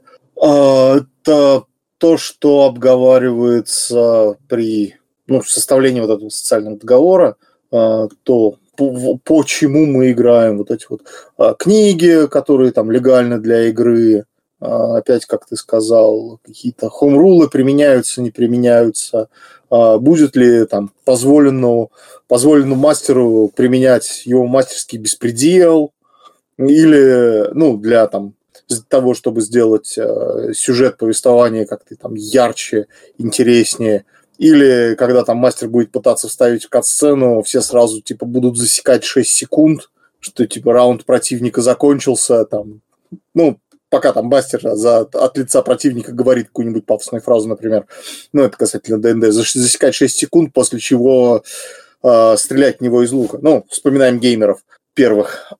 Э, собственно, ну, не знаю, мне не кажется, что это действительно сильно влияет на вот синхронизацию воображаемого пространства. Все-таки это больше э, какая-то механическая составляющая. Mm, ну, глядим. Mm, опять же, я не просто так говорил про э, этих адвокатов правил. Э, я играл с человеком, который э, но он очень много спорил за столом о правилах и порядке их применения, а, говоря такую а, фразу, что я... Секундочку, секундочку, Гриш. Ты его водил? Нет, я с ним играл. А.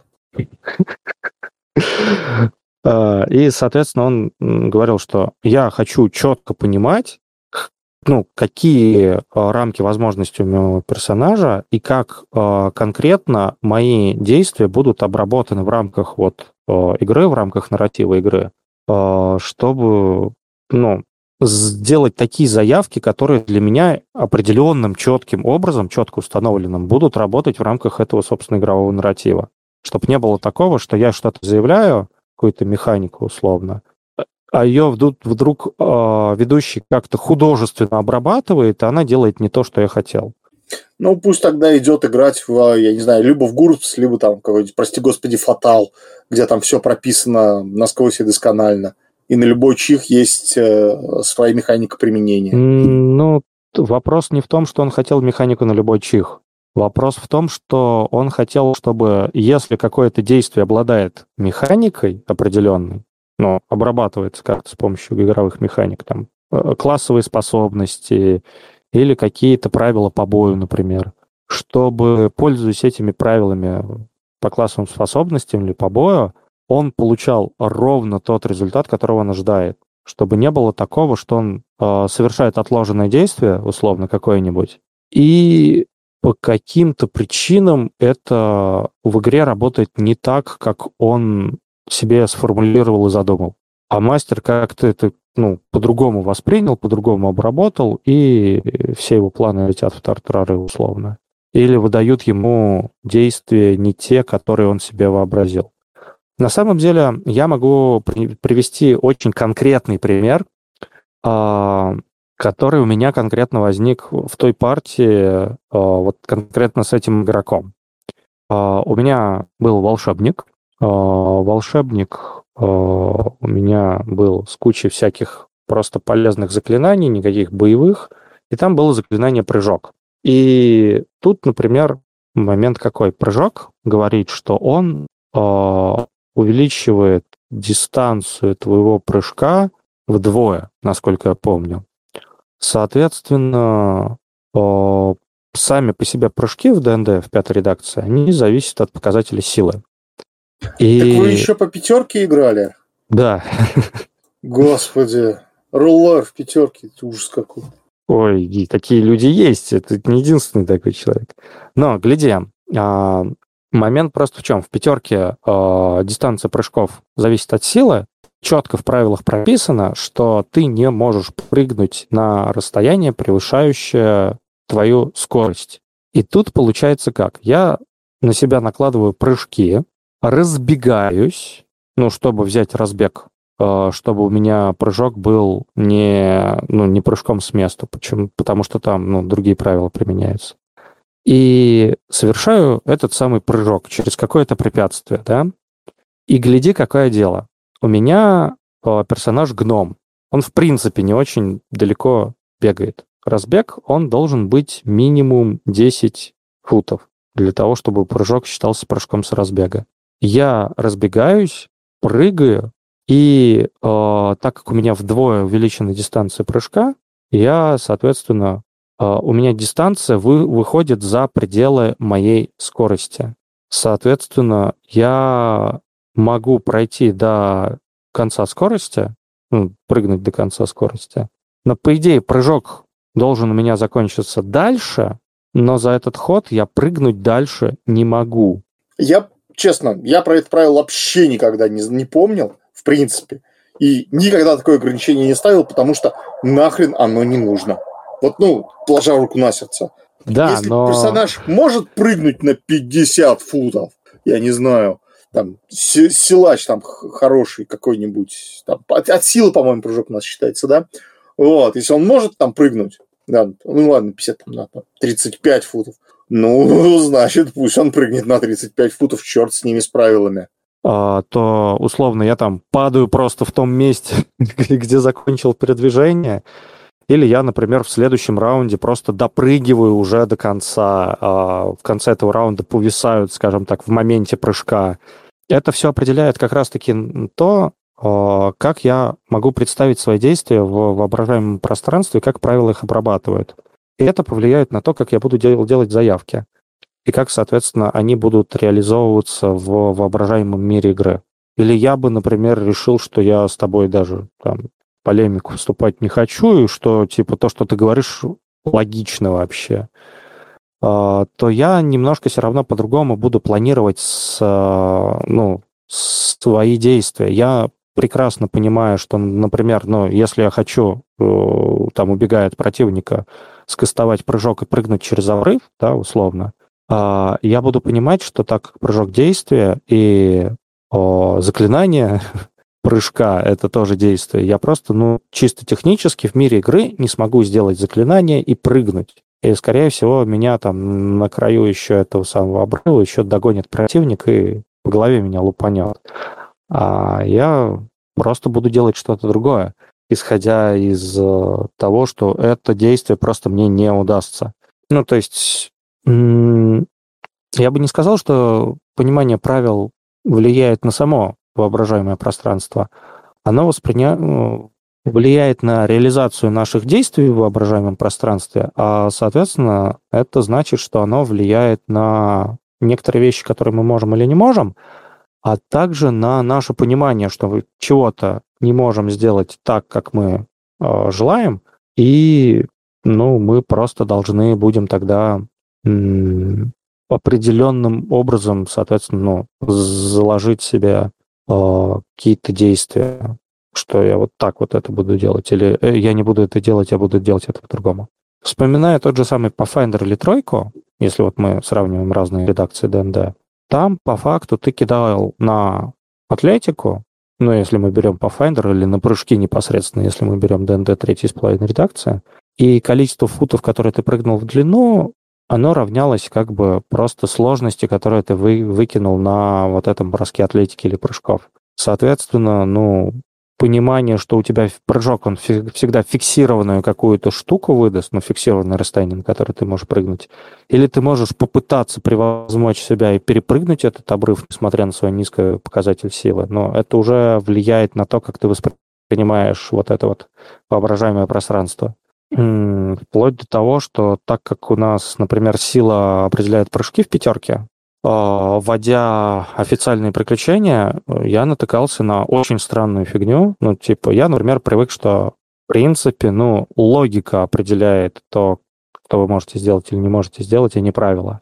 Но вводя официальные игры, а в лиге я должен, собственно, подчиняться букве правил в любом случае, я наткнулся на вот эту вот странную штуку, что прыжки, они зависят от э, того, какой у тебя модификатор силы.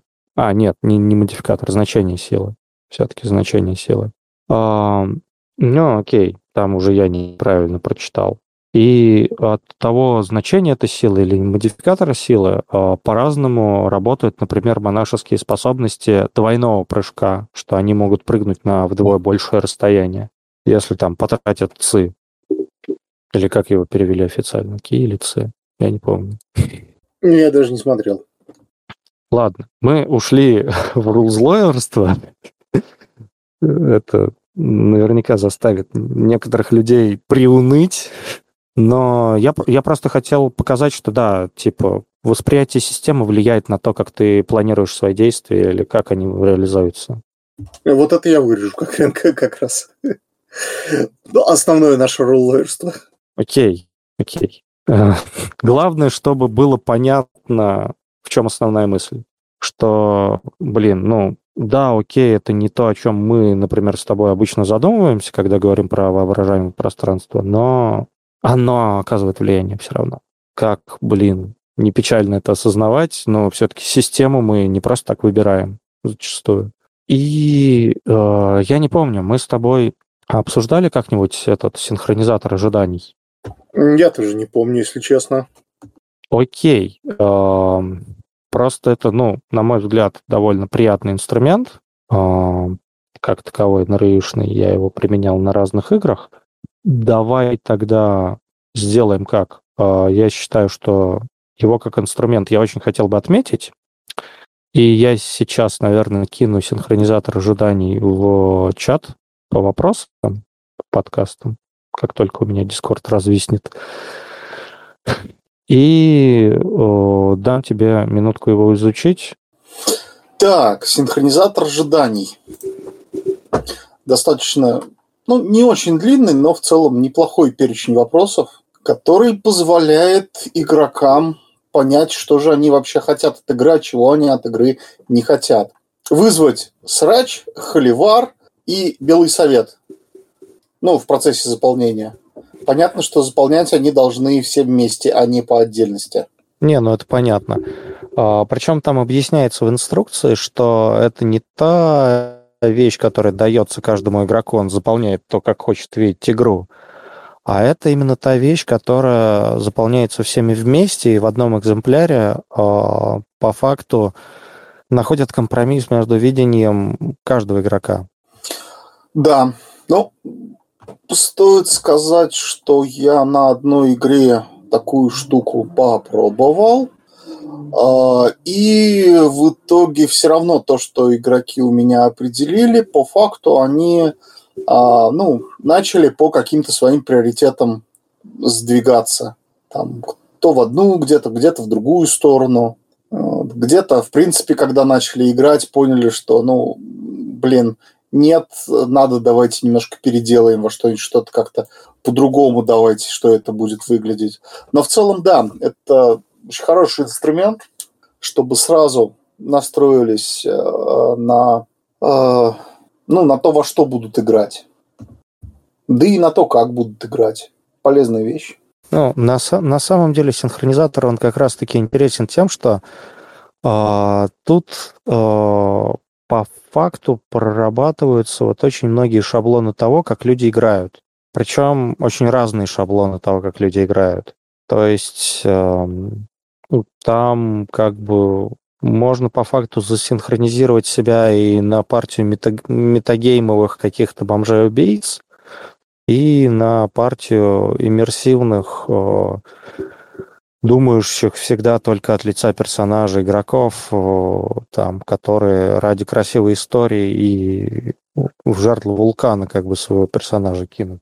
А, ну, на самом деле, почему хорошо, что здесь перечисляются вот эти вот широко распространенные заблуждения, что люди сразу наглядно видят, а, что, ну, вообще играть можно по-разному. То есть, ну, даже вот в перечне ответов тебе дают э, достаточно разные варианты ответить, а, и некоторые из этих вариантов ты как-то, ну, даже не рассматривал вообще в теории, что так вообще играть можно. А, а также практически сразу на игре возникнут разность мнений. То есть там поступать эффективно изо всех сил сохранять жизнь своему персонажу. Надо или не надо? Кто-то скажет, что надо, кто-то скажет, не надо, что кто-то ответит третий какой-нибудь вариант, который там есть. А, и просто вот чем мне нравится синхронизатор, здесь обсуждаются вещи, которые обычно ну, касаются в целом всего процесса игры, они там, в частности, типа работы правил, или как мы генерируем персонажей, как персонажи взаимодействуют между собой, вот это вот все. А определяют, как игра будет работать в общих чертах, то, что обычно, ну, всеми участниками процесса считается как само собой разумеющееся. Но при этом в кажд... у каждого в голове ну, какой-то свой процесс происходит при этом. Мне, мне особенно, кстати, приятно, что тут первый же вопрос, типа, мы играем на выигрыш или нет? И Многие ролевики такие, фу, игра на выигрыш, ну, типа, мы играем не ради того, чтобы там победить кого-то или что-то. И когда говоришь, ребят, ну, вы можете установить любые критерии выигрыша. Если вы хотите от игры чего-то добиться, а, то, в принципе, это можно считать критерием победы. Если вам от игры вообще ничего не нужно, то да, конечно. И у меня ну вот э, сейчас, например, у меня по синхронизатору ожиданий играет э, группа по клинкам. Ребята сказали, окей, мы играем, чтобы выиграть, но победой в этой игре будет считаться создание законченной цельной истории. Потому что если мы не создадим законченную цельную историю, ну, это фигня какая-то. Мы, получается, ничего не сделали, мы проиграли. Ну, это как бы хорошая нормальная цель. Ну, как бы никто вам не запретит э, ну, определить выигрыш и определить, что типа победа над главным гадом это выигрыш, и наша цель игры это победа над главным гадом. Что-то такое более завязанное на непосредственно какие-то внутриигровые, скажем так, достижения. Но хотя бы тогда, да, даже при таком определении цели, все будут четко понимать, что вот у нас игра вот про это. На самом деле, на самом деле, большую часть Белого Совета, самое длинное обсуждение при использовании синхронизатора ожиданий, у меня игроки выдавали на пунктах, какие конфликты логичны для игры и какие итоги логичны для игры. Но обсуждение конфликтов и итогов, оно довольно серьезно ну, дает определить тему игры и ожидание от того, как будет развиваться сюжет и сам процесс. То есть э, по факту это ну, важные достаточно вещи и для самих игроков, и для ведущего.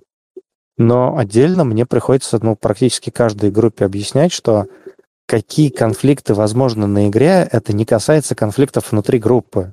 Типа, это касается конфликтов, ну, в целом общего воображаемого пространства игрового нарратива. То есть, ну, сословные конфликты, например, на игре логичны. Нет, ну, здесь на эту тему конфликтов внутри группы вообще отдельный.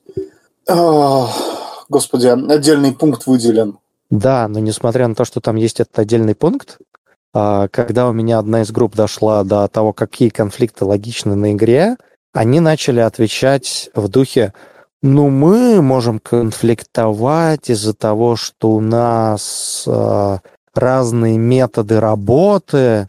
Я такой, а какие конфликты в мире возможны? Ребят, ну вы играете в определенный сюжет. Какие конфликты возможны в сюжете? Почему у вас конфликт с антагонистом? На чем он основан? Э, все таки а, вот оно что.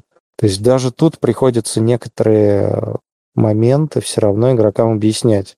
Поэтому, ну, тут, конечно же, должен присутствовать и сам ведущий, и ведущий должен быть, ну, рефери таким, мастером церемоний.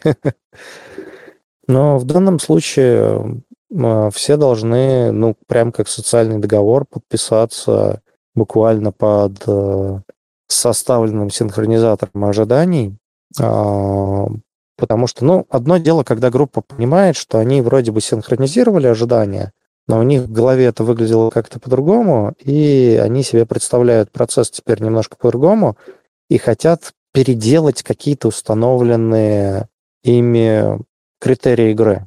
Если вот, как ты говорил, там возникает ситуация, когда ребята вроде синхронизировали свои ожидания, но при этом кто-то начинает все равно просто играть как привык и забивать на то, о чем он договорился с другими игроками, ну, это типа фигово. Нужно такого не допускать. Нет, там немножко не так. У, у меня они, в принципе, начали немного отходить от э, заранее договоренных, то есть там не кто-то один, там ну, вся партия начала их э, вправо-влево шатать. То есть это, скажем так, я бы назвал это хороший костяк, на котором можно, ну, можно действительно изначально произвести какую-то настройку на игру, а потом уже как игроков понесет, ну, это уже их так понесет. И дальше это они там согласятся с тем, что они будут менять свои ожидания от игры, э, менять как бы свои модели, э, модели поведения, я хотел сказать. Ну, наверное, скажу персонажей внутри игры или нет.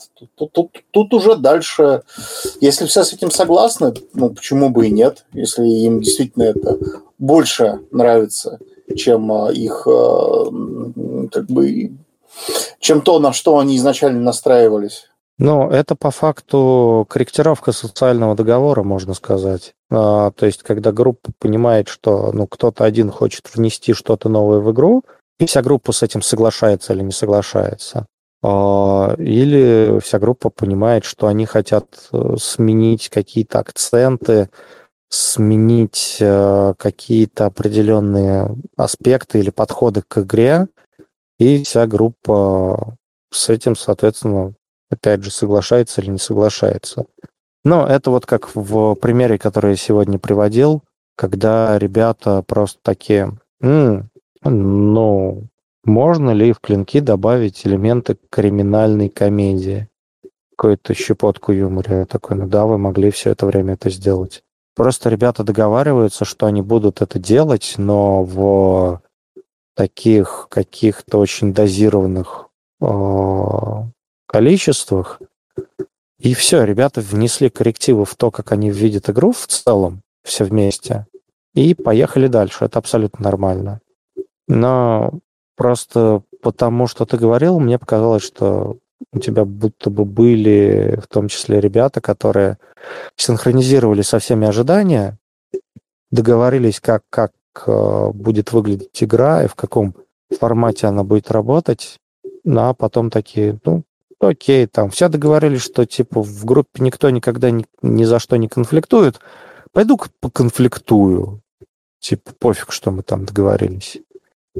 Но я так понимаю, у тебя не было такого. Нет, ну как бы отступлений были, но не настолько глобальное.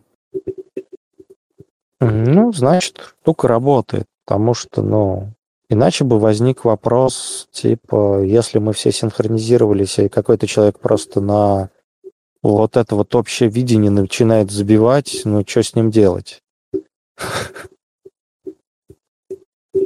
Ну, тут, наверное, нужно проговорить, про какой синхронизатор ожиданий мы тут речь ведем, потому что, ну, не так много народу знает про эту штуку. А, собственно, небольшой четырехстраничный документ, а, который я, по-моему, находил на сайте uh, Replay News Russian. Там у них куча различных статей, в том числе и вот эта вот штука. А, хотя по подписям изначально как бы говорится, что она вообще с другого сайта. Автор э, Банкуэй, псевдоним у человека по-латински написано. И, соответственно, сайт, ну, его Bankuei э, WordPress.com. Просто в свое время я с трудом его на самом деле нашел в сети. И в целом, ну, инструмент крайне полезный в плане того, чтобы, ну, именно восприятие процесса игры как-то подрихтовать, а не каких-то конкретных частей, типа, как мы сеттинг видим. В этом плане еще, конечно же, скажем так, э, сделать э, себе какие-то пометочки э, или составить список контента, допустимого или недопустимого на игре, это тоже полезно. Соответственно, есть э, и на английском Consent and Gaming, есть на русском, по-моему, перевод да, вот есть. Вот анкетки. Я, правда, русский перевод куда-то потерял, найти его снова не смог. Соответственно, я всегда еще даю ребятам подзаполнить э, анкетку с контентом игры. То есть э, какие там какие-то проявления жестокости, болезней, катаклизмов, э, сексуального подтекста, ну, насколько как бы возможно на игре. Иногда я, кстати, ну вот когда начинает заводить разговор о контенте, соответственно, иногда игроки начинают вспоминать что-то свое, что они хотели, ну, не хотели бы, например, видеть на игре. Потому что, ну, почему про контент нужно говорить? Потому что как если ты не поднимаешь эту тему, то зачастую люди, ну, заранее не говорят, что у них есть там какие-то фобии или просто, ну, какие-то вещи, которые бы им были неприятны. Соответственно, ну, когда я, например, начинал э, разговоры э, с игроками о том, какой контент они хотели бы, ну, заранее говорить и не допустить на игру, были люди, которые, ну, молчали до этого, но потом, например, вспоминали, что, типа, их довольно сильно там отвращают, например, описание там каких-нибудь травм ногтей, ну там либо пыток, либо каких-нибудь, э, как, э, что там трескаются, например, они, например, в какой-то из сцен. И они заранее говорили, что вот давайте типа Окей, можете там говорить про кровище, но, пожалуйста, не нужно описывать красочно какие-нибудь травмы ногтей. Типа я себе слишком ярко представляю, меня от этого воротит. Кто-то вспоминал о том, что он там определенные виды насекомых, например, вызывают у него какую-то прям отрыбь. И что давайте не будем упоминать вот этих конкретных видов насекомых и так далее. Опять же, для многих людей э, вызывает табу, ну, точнее, табуированная тема или просто хотя бы вызывает неловкость поднятие романтических или сексуальных подтекстов на игре.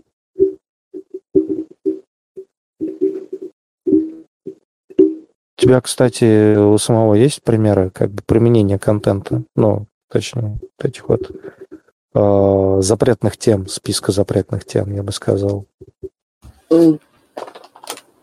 Так, я, да, на одной из игр мастер, который я до сих пор играю, мастер закинул каждому игроку. Ну и мы там отметили, что как бы какие вещи не очень приятные. Я сам что-то пока не применял так, такого рода штуки. Ну, я заметил, что практически каждая группа, э, с которой я вот этот вот контент модерировал, э, она, например, да, она отмечала сексуальные темы. В принципе, тут момент интересный, потому что очень многие люди стесняются или просто не желают э, слышать про эти темы в ролевых играх. А, и по подобная отметка контента, она может быть важна, потому что я, например, знаю людей, которые, ну, сознательно на ролевые игры эти темы активно тащат, наоборот. И как бы чтобы диссонанса между такими людьми не возникло, да, это тоже, конечно, нужно обсуждать. Опять же, с игроками можно обсудить позицию. Но это мы уже говорили в самом начале, что они пытаются максимально вжиться в персонажа или описать там события со стороны, как будто они режиссируют сцену, или все персонажи для них это просто, ну, фигурки на доске, которые для них не имеют никакого там, эмоционального значения. И вот тут вот как раз, если мы практикуем э, отыгрыш от первого лица, ну, актерскую позицию, то, возможно, стоит заранее обсудить уровень эмоционального влечения.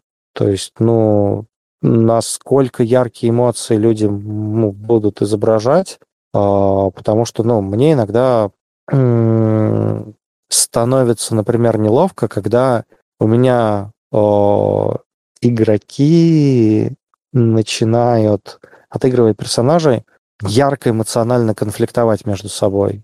А, когда я путаю эмоции, которые они изображают в персонаже, эмоции игрока. То есть, ну, если мне, например, кажется, что яркий эмоциональный конфликт происходит между игроками, Естественно, я как мастер должен вмешаться, это остановить и разрулить ситуацию. А, но если мы заранее проговорили, что, ну, как мы даем понять, что конфликт э, выходит как раз на игроковскую э, сторону, или как мы даем понять, что вот эти яркие эмоции, которые мы друг на друга изливаем, это эмоции персонажей, то это позволит немножко лучше модерировать ситуацию, и заодно, собственно, можно договориться, насколько, в каких рамках, скажем так, э, сам ведущий может пытаться развести игроков на эмоции, чтобы выдать эмоциональное какое-то насколько, ну, какой эмоциональный фон персонажа он может выдавить, насколько яркий. То есть кто-то, например, не хотел бы, чтобы ведущий провоцировал его на эмоции. И, соответственно, ну, какую-то яркую эмоциональную сцену ведущий тогда будет описывать более сглаженно и более общими фразами, не погружая как бы игрока в иммерсию. Потому что, ну, чем больше иммерсивность, тем больше мы э, как игрок эмоционируем и тем больше мы вовлечены в эмоциональный фон персонажа. Не каждый, не каждый игрок готов рыдать на игре, потому что его персонажу плохо и тяжело. И тогда нужно ну, какие-то рамки ставить и какие-то инструменты применять, чтобы диссоциировать игрока от персонажа. Ну, Гриш, давай так, это в целом уже наша следующая, наверное, тема, одна из следующих, и к синхронизации воображаемого пространства это ну, имеет минимальное отношение. Вот это вот иммерсивность и эмоциональность. Ну, это та тема, которую иногда стоит обсудить заранее, чтобы не оказаться в середине Нордика неожиданно. Ну, ой, слушай, это уже как бы частное дело партии, когда они начнут играть. Вот честно. Это, ну, социальный договор. Если вы его читали невнимательно, то вы подписали сделку с дьяволом, вот, как говорится. То есть это понятно, что игроки и, э, и должны это заранее обсудить, там, свои эти красные линии, и мастер тоже игрокам должен высказать, чего он не желает от них видеть. Ну, это, это, да, это социальный договор, это делается заранее. Это вот, мы про это уже проговорили, это уже, ну, как бы частности, которые, ну, такое значение, ну, я еще, мне кажется, оно они значения не имеют. Что это будет за частность? Там, эмоциональные проявления или как бы негативное отношение к ноготочкам или там, я не знаю, отвращение от э, романти... этих, как его, ром... романсинья всего направо и налево. То есть, ну, тут все, все обговаривается просто заранее. Ну, по факту синхронизация даже воображаемого пространства, она очень сильно в этот э, социальный договор, который мы заранее составляем, она очень сильно вплетена по факту. Да, но это, но это предварительная работа вот перед игрой, которую мастер должен провести. К слову, еще одна гигантская задача мастера перед игрой. Ну, просто учитывая, что там, например, антураж, акцент игры э, это часть э, синхронизации общего воображаемого пространства, антураж э, и акцент игры, в том числе ее жанр, это все равно кусок социального договора. Так что да, тут очень много о том, о чем мы говорили сегодня, оно должно обсуждаться до начала. И открыто, и как бы честно. Так, что у нас еще есть сказать по темам? Ну, мы, мне кажется, много всего обсудили, много всего перечислили. Вот, я просто уже да, вспомнил даже то, про что я и не вспоминал, честно говоря, про что я не думал, что тоже может к этой теме относиться. Я не думаю, что я могу, смогу вспомнить вот так вот что-то еще. Честно говоря, я тоже, мне тоже кажется, что мы большую часть всего обсудили с различными примерами, с различными подходами, инструментами. И, честно говоря, что-то еще в голову уже не идет.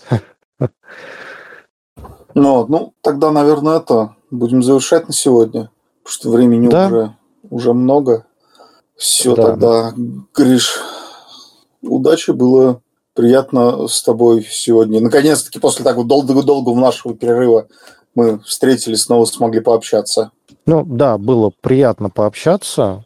У нас получился долгий, прям продуктивный диалог. Но теперь надо входить в ритм и снова да, продолжать. Да, постараемся. Всем до свидания. Пока.